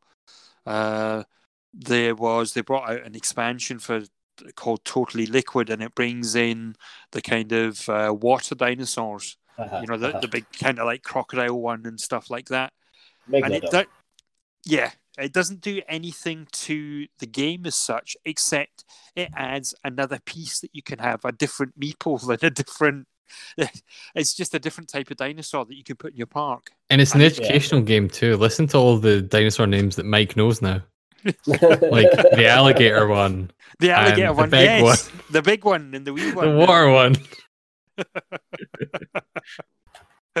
um, but yes, uh, so I don't think I'm going to be doing that. Uh, another Kickstarter that is out at the moment is Zombicide 2 is getting a refresh. So this is Mhm. from Cool Mini or Not, or as they like to now call themselves, it's not even Simon, it's Come On. Come on. Exactly, yeah. Uh, so, not a big fan of Zombicide. Uh, I'm not a big, not a big fan of those types of games. To be fair, you know, Yeah. they, it's the, the it's dudes on a map, and they're, but the, the the big thing about Zombicide when it first came out is it is a solid game, gameplay experience. It's a war game as such, but it was the it was the minis. That's Yeah. why the fucking company got its names. They were cool minis. Uh, I a lot of detail in them, and you know before they came along with Zombicide, a lot of the miniatures in board games weren't to the same level as you know your Warhammer miniatures and things like that. There wasn't as much detail. Um, and they changed that with Zombicide, and you got all these zombies and uh, all these contents. And Zombicide was, I think, it was one of the the biggest kickstarters. It was the one that started it. The you know the trend within board gaming Yeah. anyway. So they've done a refresh. I don't, not for me. Uh, thoughts? I don't really have any interest in it. I didn't yeah. get any of the Zombicide stuff. It's never been. Yeah, I think- yeah. I find zombies kind of boring these days in general. You have to do something real interesting with zombies for me to be, you know. Yeah, yeah. Uh, I like Dead of Winter. It's still one of my my go to horror games. Still never played it. Yes, yeah. We we need to remedy that one as well. But We've that been is saying it for years. yes. Someone go back, find the first episode where Mike said that we need to get me to play Dead of Winter. Yes, It was episode one. probably. Might- it may have been actually, honestly. well, I, Well, that's I not true. We were probably talking about Dragon Age 2. our- our issue is, is that uh, Leanne's not the she's not the best with zombies, so That's true. Yeah. it's uh, kind of one that doesn't really come to the table. Uh, and then the final Kickstarter that I wanted to mention was from the guys at uh, Inside the Box, uh, British developers. Um, these guys did. Uh, I'm trying to think of the, the game that we previewed. Uh, Stephen actually got a a review uh, a preview copy at uh, Uh, Newspeak. yes Newspeak. Yeah, so it's these guys. But their first game that they did was a game called Subterra. Yeah. So Subterra is a it's a dungeon crawl, kind of like a dungeon crawl set in a cave, and you are it's a cooperative game, and you are explorers in a cave, and you need to get out of the cave. Um, it's a tile placement game. And it so the game starts and there's a couple of tiles on the board, but there's a stack of tiles. The exit is buried somewhere near the bottom of those tiles. So you're trying to get all the tiles out of the stack and put them in on the map uh, within your turn and get out. You have there's a countdown deck that's working against you. Uh, so you're trying to do it as quickly as possible, but there's also monsters and other threats inside the cave. So the cave's fighting back against you as well. Um, it's cooperative game, so you you it's a bit like Pandemic in that the I think it's up to five players. I'm not too sure. Could be more, but anyway, each of your players has player powers, a bit like Pandemic. Each you've got an action specific to yourself that you can do. There's a diver, and the diver can. There's pools of water within the cave that you'll find out, and the diver can swim. Uh, he can dive in the pools of water. You can go in one tile of water and come out at another tile. You know, so you can move around the map. Um, there's certain things that you you can revive each other, but you need to you need to work together. But at the same time, you need to spread out and explore the cave and then come back together and get out together. Um, it was a very good Kickstarter. Um, they have now come out with Subterra 2, which is a standalone game and similar mechanics and everything, but this time it's in it's kind of got a like a Tomb Raider Indiana Jones feel. You are working together to explore this I think it's a a volcano or uh, something like that, the dormant volcano or something, but you're working together to explore in here and get the artifact and get the fuck out. And it's Kickstarter's out. They have a, a bundle which I'm quite uh, keen on getting myself, where they are doing. You're able to get both games, and to get both games with all the gameplay attachments and all the goodies that they did, all the expansions. Uh, you're looking at, I think it's 110 pounds for the games, which is not bad. You're getting a lot of content, but you can then, sorry, it's 120, but then because uh, it was a Kickstarter and the way you know some people buy on Kickstarter, uh, they added miniatures so that, uh, when you play the game, everyone has a little wooden meeple, and that's them. But they upgraded the meeples to miniatures. Hmm. And so they've got all these miniatures. They've got miniatures for the meeple for you. Uh, there is like wooden tokens that signify the monsters, and there's uh, tokens that signify you know certain things. And what they've done is they've upgraded them into these miniatures. But to get the miniatures, is an extra 80 quid. That's so you're going, yeah, you're going from a hundred from, and it doesn't do anything to the game. It makes it look nice, but it doesn't do anything to the game. And it's one of those that's like, I'm pretty sure I'm probably going to get both games. Uh, because it was one of those that I was quite upset when I missed out on the, the mm-hmm. Kickstarter. I think there was a couple of Kickstarters running at the same time. So I'm quite happy to get both. Yeah, it rains at pours. Exactly. Yeah. So I'm quite happy to get both of those, but then Kickstarter always has this thing, isn't it, where you go, the, the base game's twenty pounds, but to get everything is sixty pounds. But seeing as you're already spending sixty pound, if you spend three hundred pound, you can. you know, yeah, I don't usually jump that high up. No, I, I, am exaggerating, of course, but they have this uh, escalation scale, don't they? And yeah. So, so the base game would cost you twenty pounds, but there's you know four or five steps, and at the top level, it's it's sitting up at a hundred pound. You know, so you've ended up spending five times as much as you were going to in the first place. Um, and the, yeah, so I'm sitting there and I'm going, well, it's 120 quid for another 80 quid. I could get all these miniatures, but they don't do mm. anything to the game. They just make it look nice. It's just hunks of plastic. Uh, so, what what do you guys think of things like that? Are you do you normally fall into that trap as well, or? I I don't. Yeah, I tend, I tend to just go to. in at the standard. I I've got my uh, Kickstarter I think it depends what here the, things I've backed. I think it depends what the base one is like. So if like a base thing has meeples in it, yes, then I'm usually fine with it. Yeah, but I've definitely seen ones that are like you know, um, kind of uh, uh, what you call it? Uh, you know, Cardboard like cardboard- standees? yeah, like little cardboard standees. And those times, if it's like 10, 15 quid more to buy miniatures, I'll usually do Hmm. that. Yeah. Uh-huh. I'll pay that a little bit more to be like, well, I don't really like cardboard standees. They always get a bit frayed and stuff like that. They always fall apart when you take them in and out of the stands, or if you even leave them in the stands, they'll get bent in the box. Yeah. Like cardboard standees just kind of suck. But yeah. if I can replace them with something, I will. So what- what's your what what's your cut off though? What if it was an extra, you know, between ten and twenty pound, that would be okay.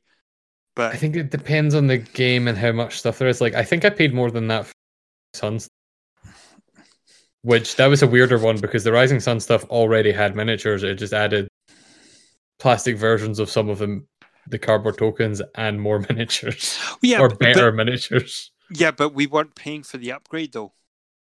Did we we not were- pay the upgrade for that? No, no. It, uh, you paid Oh, for the just bought the upgrade and the coins. You bought. You oh bought the yeah, I did. coins. I bought the coins. You're right. Yeah, Uh, yeah, if it's coins, that's the. There's no line for me when it comes to coins. You might charge me fifty quid more for metal coins. I'm in. yeah. Day one. I'll buy those and not the game. Just give me the coins. Um, yeah, I don't know. It depends on. It's a case by case basis. Yeah. I think with this one, it is a lot of content, but it doesn't add anything. Yeah, Yeah. that's fair. It really isn't doing anything.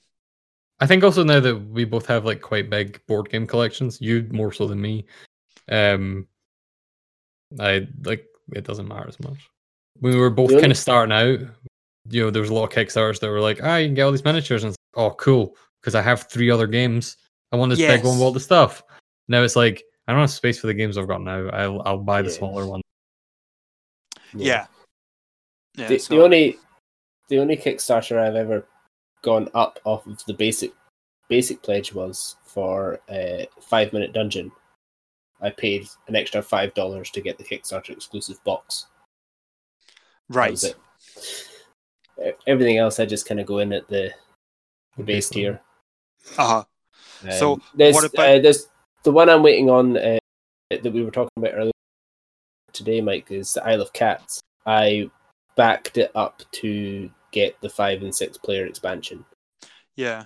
Well, because that, was that was quite a big piece of you know a big extra bit of game you were getting for an extra you know 10 10 15 quid i think it was Yeah. No, that, that that's fine. Yes. So are you you're quite open to like pick up expansions um within Kickstarters, or would you just stick to the base game and you can always buy the expansion later? I think it depends how much the expansion adds. Um, you know, when it's something like this, it's adding, you know, the ability to play it with two extra people. Was, was Expansions, quite- was quite Kickstarter cool. expansions tend to suck. Like I think I think Shut Up and Sit Down are really, you know, a bit harsh on Kickstarter games in general a lot of time. Yes. But they're right on that. You can't make a good expansion for a game until people have played the game. And the expansions are generally just Yeah. here's some more stuff. We don't know if it's good, but it's more because we don't know what was we don't know what the shortcomings were of the game before or what would be an interesting twist on the game before because we're the only ones that have played it. Yeah, yes. Yeah. So Um, I think the best expansions are things that add either more content in a way that makes sense and fills a gap and be like, oh, this didn't really work in the base game, so we replaced it with this and you do this instead. And it's got all this stuff in it. Or expansions that go, the base game is perfect. Here's a different way to play it. You don't need to, but you can. Uh huh. Whereas a lot of expansions and I mean like the Rising Sun stuff. The Rising Sun expansions are just here's some more miniatures. Um Yes. them have like a new mechanic, but you don't really need to know it. Yeah, um, I backed a, a game called Museum, which is a, a collection game, and the Mhm. s the amount of stuff you get in it is excellent. But what they then did was they added different theme decks to it, See, that So- seems quite cool. and yeah, so I so I ended up going from I think it was if it was forty, I ended up doubling the pledge. I went from You went from a grand to two grand. I went I went from I think it was 45 euros to 90 euros. Jeez. Um, but Wow. the amount of content that I got, you know, Yeah. all these different packs. There's a Cthulhu based expansion. There's uh, what there always is. There's uh, one where you're trading. Um, you you've got items, uh, black market items. Then you've got uh, the Renaissance Fair, and you're adding um, an extension onto onto your museum and things. But it all comes down to adding different artifacts from all different parts of the world and you're adding to these decks and sometimes you take a deck away and replace it with that one so it you know sometimes it, it may add a different gameplay element to the game but sometimes it's just you know um replacement a replacement deck Mhm. um it's a little bit of uh, variability in it and stuff like that Sometimes it's a big plastic Cthulhu that you can play the game on. yes yes um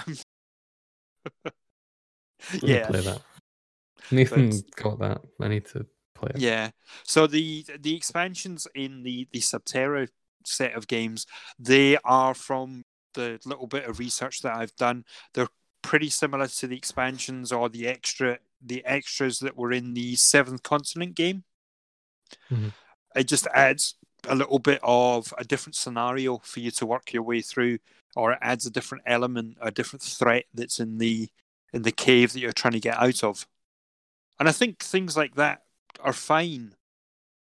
You know, because uh, with board games, uh, especially games like that, when you see the physical size of and the amount of content that's in it, it would be fee- it's not feasible uh, economically to add the extra decks or the extra cards in. So it was designed at the same time and it works fine. But you know, they're just doing it as an expansion and charging you a bit more for it. Um, obviously, once the Kickstarter's finished, they charge a lot more when you're trying to buy it in the shops. But yeah, um, yeah, you're right that a lot of the Kings, the Kickstarter expansions aren't the best. Um, and it's just it, it is a bit of a minefield. always trying to find them as well. Yeah. And on that tangent, uh, shall we have a look uh, at some release dates? Yay. yeah. I love release dates. They tell me when to buy things. Uh, I am just looking. So for weekending the 25th of October, we have uh, we've got Street Outlaws: The List from Maximum Games. I, I think it's a racing game. It's coming out for Oh, yeah. PS4, Xbox One, and Switch. I Is it like Need that. for Speed Underground? It probably wants no, to be. Most Wanted. Uh, quite Probably wants to be. yeah. Yeah.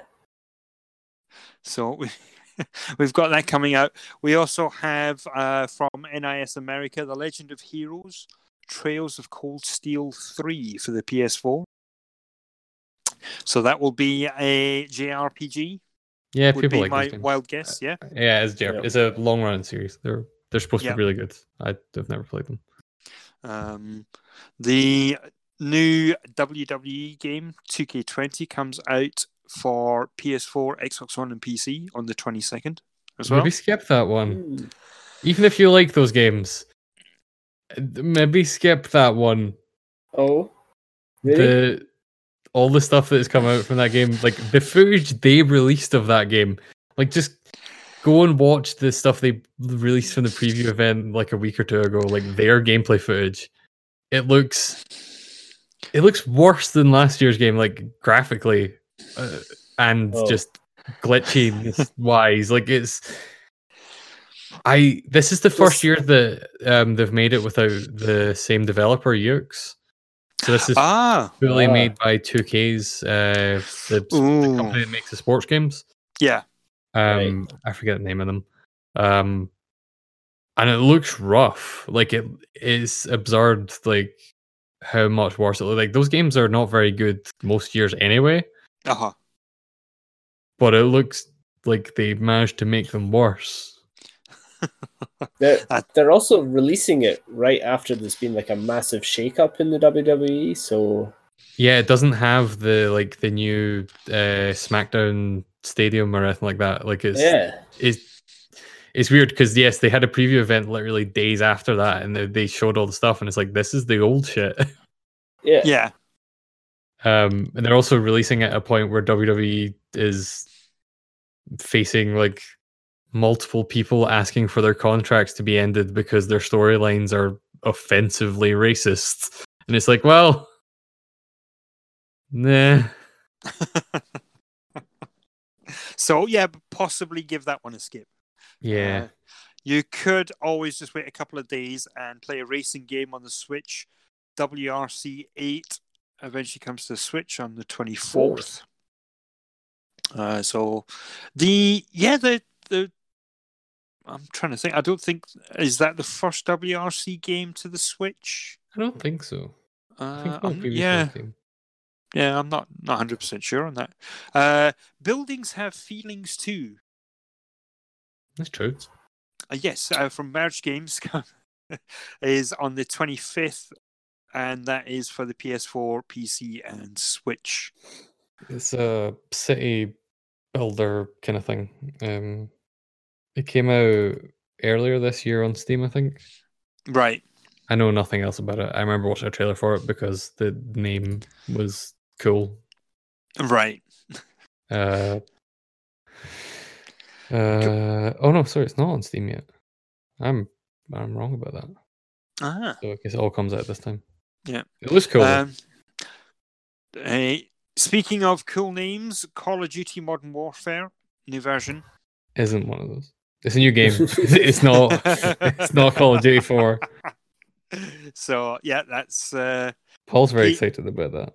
Yeah, PS4, Xbox One, I like and PC. I like the beta. I don't like those games, but that beta was good.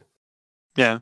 No, it's hey, they they come out every Year. year or Yeah. yeah. Uh, they, they have a market, so Yeah. Uh, Destiny Connect, Tick-Tock Travelers, Finally, the finally, new, yes, the new Destiny expansion. uh, it comes to PS4 and Switch, also on the twenty fifth. I don't know what that And- is, but it's NIS, so it's probably Japanese and Yeah. anime and boobs. And uh, Children of Morta comes to the PS4, Switch, and PC. I think that is another JRPG. I think Uh, I'm pretty sure. game actually looks adorable. I don't know what it is, but it looks cool. Does it look as adorable as Let's Sing 2020? Uh, probably not. What about MediEvil? MediEvil what? Just MediEvil. MediEvil? MediEvil. Uh, The, re- the return of Sir Daniel Fortescue. yes. So that is coming to the PS4 also on the 25th. I really like that game on PS1 and on PSP, and I have no interest in that remake. Like I really, I'm a big fan of that game. Like I will defend that game right now, despite the fact it doesn't play that great. Like it's got good writing, good sense of humor. It's got good collectibles and stuff like that. I don't really want to play it again, and I'm a fan of it. so the last one that I have on my list here for the 25th is one that's a, a little bit of I'm not too sure whether to get it myself for the PS4, Xbox One, Switch, and PC from yeah, it's the Outer Worlds from Private Division. Obsidian. Well, yes, Soros. Private divisions like the. Yeah. I forget what, what the exact lineage is there. Um, but Obsidian Yeah. are the, the main devs on that. Hmm. Um, Yeah. that you don't need to buy it. I don't need to buy it. No, it's on Game Pass Oh, excellent! because Microsoft bought those guys. Oh, brilliant! I can live with that. Yeah, What's that? Microsoft bought Obsidian uh, earlier this year Oh, Yeah, fantastic! or last year. Something they bought Obsidian. Um, so this game's still coming out on everything else, but it's, it's coming to Game Pass day one. Oh, Uh, excellent! Same with Double Fine's uh, Psychonauts 2. Yes. Yeah, I'd, I'd forgotten that uh, it was coming to Game Pass. Mhm. So no, it's good. I'm I'm quite excited about that now. Yeah, I'm looking forward to it. Um, I like Obsidian games. I don't really like the Bethesda style Fallout game. So Yeah. I'm hoping they can pull it off because they did it well last time. The best of those games is still New Vegas. Uh huh. So yeah.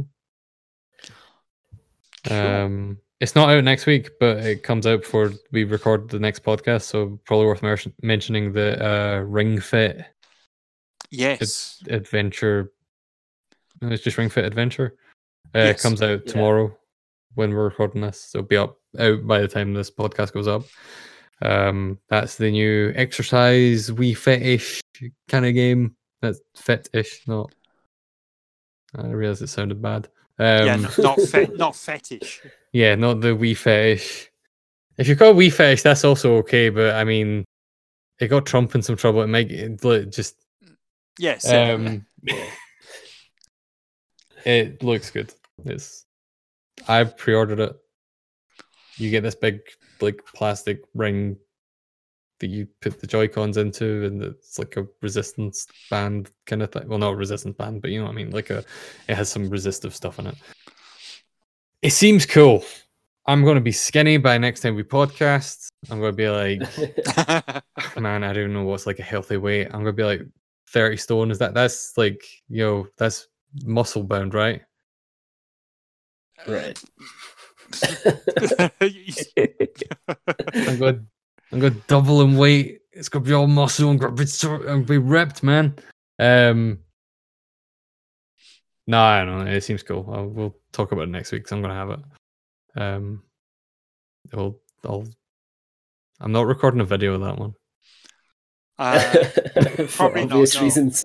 yeah, for, for personal reasons, as someone who is pretty unfit, I'm not not recording. One, it would take a long time to record because I would need to take you know hour long breaks every twelve seconds, so it would take a while. But yeah, it seems cool. cool. There's uh, another thing that's coming out this week as well, which is the uh, platinum edition of Farming Simulator 19. I can't come on the podcast without admitting some sort of simulator problem. So That's true. you already talked about the zoo one. That's a simulator. yeah. Well, No, I'm no. going to be playing. I'm going to be farming simulator again and checking out the new vehicles that are being added into this platinum edition. Are you gonna stream it? Yeah, I will most definitely be streaming it. I will watch some of that. I like watching other people play those games. I like watching Limmy play Euro Truck Simulator. I would never want to play Euro Truck Simulator, Yeah, but I'll watch a dumb Scottish comedian do it. yeah. Um, uh, also, the new Jackbox is out next week. It's not on this list because it's digital Oh. only, but it's yes. uh, yeah. that's out next week. Oh, Excellent. today, I think maybe it is next week. I think it's today or tomorrow. The new game from uh, Game Freaks is out. That little town hero game. Oh yeah. Uh, that's out on Switch. It might be out Ah. now. I can't remember. Well- uh, it'll definitely be out by the time we record next time. Yeah. I just I'm so just happened to be on the Switch shop. I'm just on the Switch shop right now, and uh, Jackbox is a week early. What? What? I So thought it was it next It's out. Well, I guess I'm buying that. It's right there for twenty five nine nine. I guess I'm buying that. Buying all these games. And buy more games. So there you go. So Video What Ah, uh, games. games have we got in Jackbox Party Six? There's uh Murder Mister Par- Mystery Party 2, which is that trivia murder game with all the mini games, Yeah. which was really Yeah. fun. Uh there's one called it's called like joke boat boat boat joke boat boat boat. I don't know. It's got a boat in it. You write jokes. It seems Yes. quite funny. yeah, Yeah, uh, it's kinda like that rapping game they did before, but it's like stand-up comedy instead of rap. Yeah. Um, and there's some others. I don't know. Those are the ones I saw. Dictionarium. Uh, push the button. role Joke models. boat. Role models. Uh, that's five. Is there five games? I was Yes. expecting six. Yeah, there's I was five. expecting six because it's Jackbox Party Pack Six. I assume one of them's a drawing game. There's usually a drawing game. Uh, Um, let's have a look. There's a Listen, hidden push the buttons, a hidden identity game. Uh, trivia murder party is obviously trivia. Uh, comedy contest joke boat. That's one liners. Personality test role models, and I'm not too sure what that is. So yeah, know. it might be one of the first ones where there's not a drawing. section. Nah, maybe I'll skip this one. nah, I probably won't. But I, I, the drawing games are always usually my favorite. Uh, I think his little dude story game words. Yes, Little Town Heroes out. Oh, it's out. Yeah. Ah, very cool. Well, I'll uh, it looks neat. Yeah, need to have a look at that as well. And that's it. Yeah, that's it. So I just thank you all for uh, downloading our nonsense and listening to us. If you have any comments or anything you want to send us an email about, you can do so by sending us an email to podcast at glitchfreegame. No, that's wrong. no. No, it no, it's right. at glitchfreegaming.com. Podcast at glitchfreegaming.com. Dot com. You, you yes. got most of the way there. I did, I did. Yes, it's uh, it's late. I need to go to bed. You Uh, can also just tweet us yes on just do that. Twitter at glitchfree game. Yeah. One of us will respond. I have it. Ben has it. Yeah. Yes, uh, you can also find us on Facebook. Just go on Facebook and search for Glitch Free Gaming. And don't forget, you can check us out on the website at www.glitchfreegaming.com. So, with that, uh, anything, any final thoughts? YouTube.com slash user slash glitchfree game. Oh, yes, yeah, because we've done some videos. We did an Apple Arcade video. Go watch it. We played uh, all the games you have to care about on Apple Arcade. We definitely didn't run out of time and you know not record some of them. yeah, Uh, have to, have we to definitely played another some one. of our favorites. Cool. Um, there's a bunch of Mario Maker stuff on there as well because Mario Maker 2 is great. I've not done one of those in a while, but yeah. Cool. So, with that, we will. Uh, well, I think I'm going to go and play some Fortnite. It's a good idea. I'm probably going to play some Fortnite as well. Well, it just so happens it's downloaded for me too. Oh, excellent. We Well, go we're play off some to- Fortnite. We're going to go play some Fortnite. You guys do what you do, and uh, we'll catch up with you next time. Goodbye.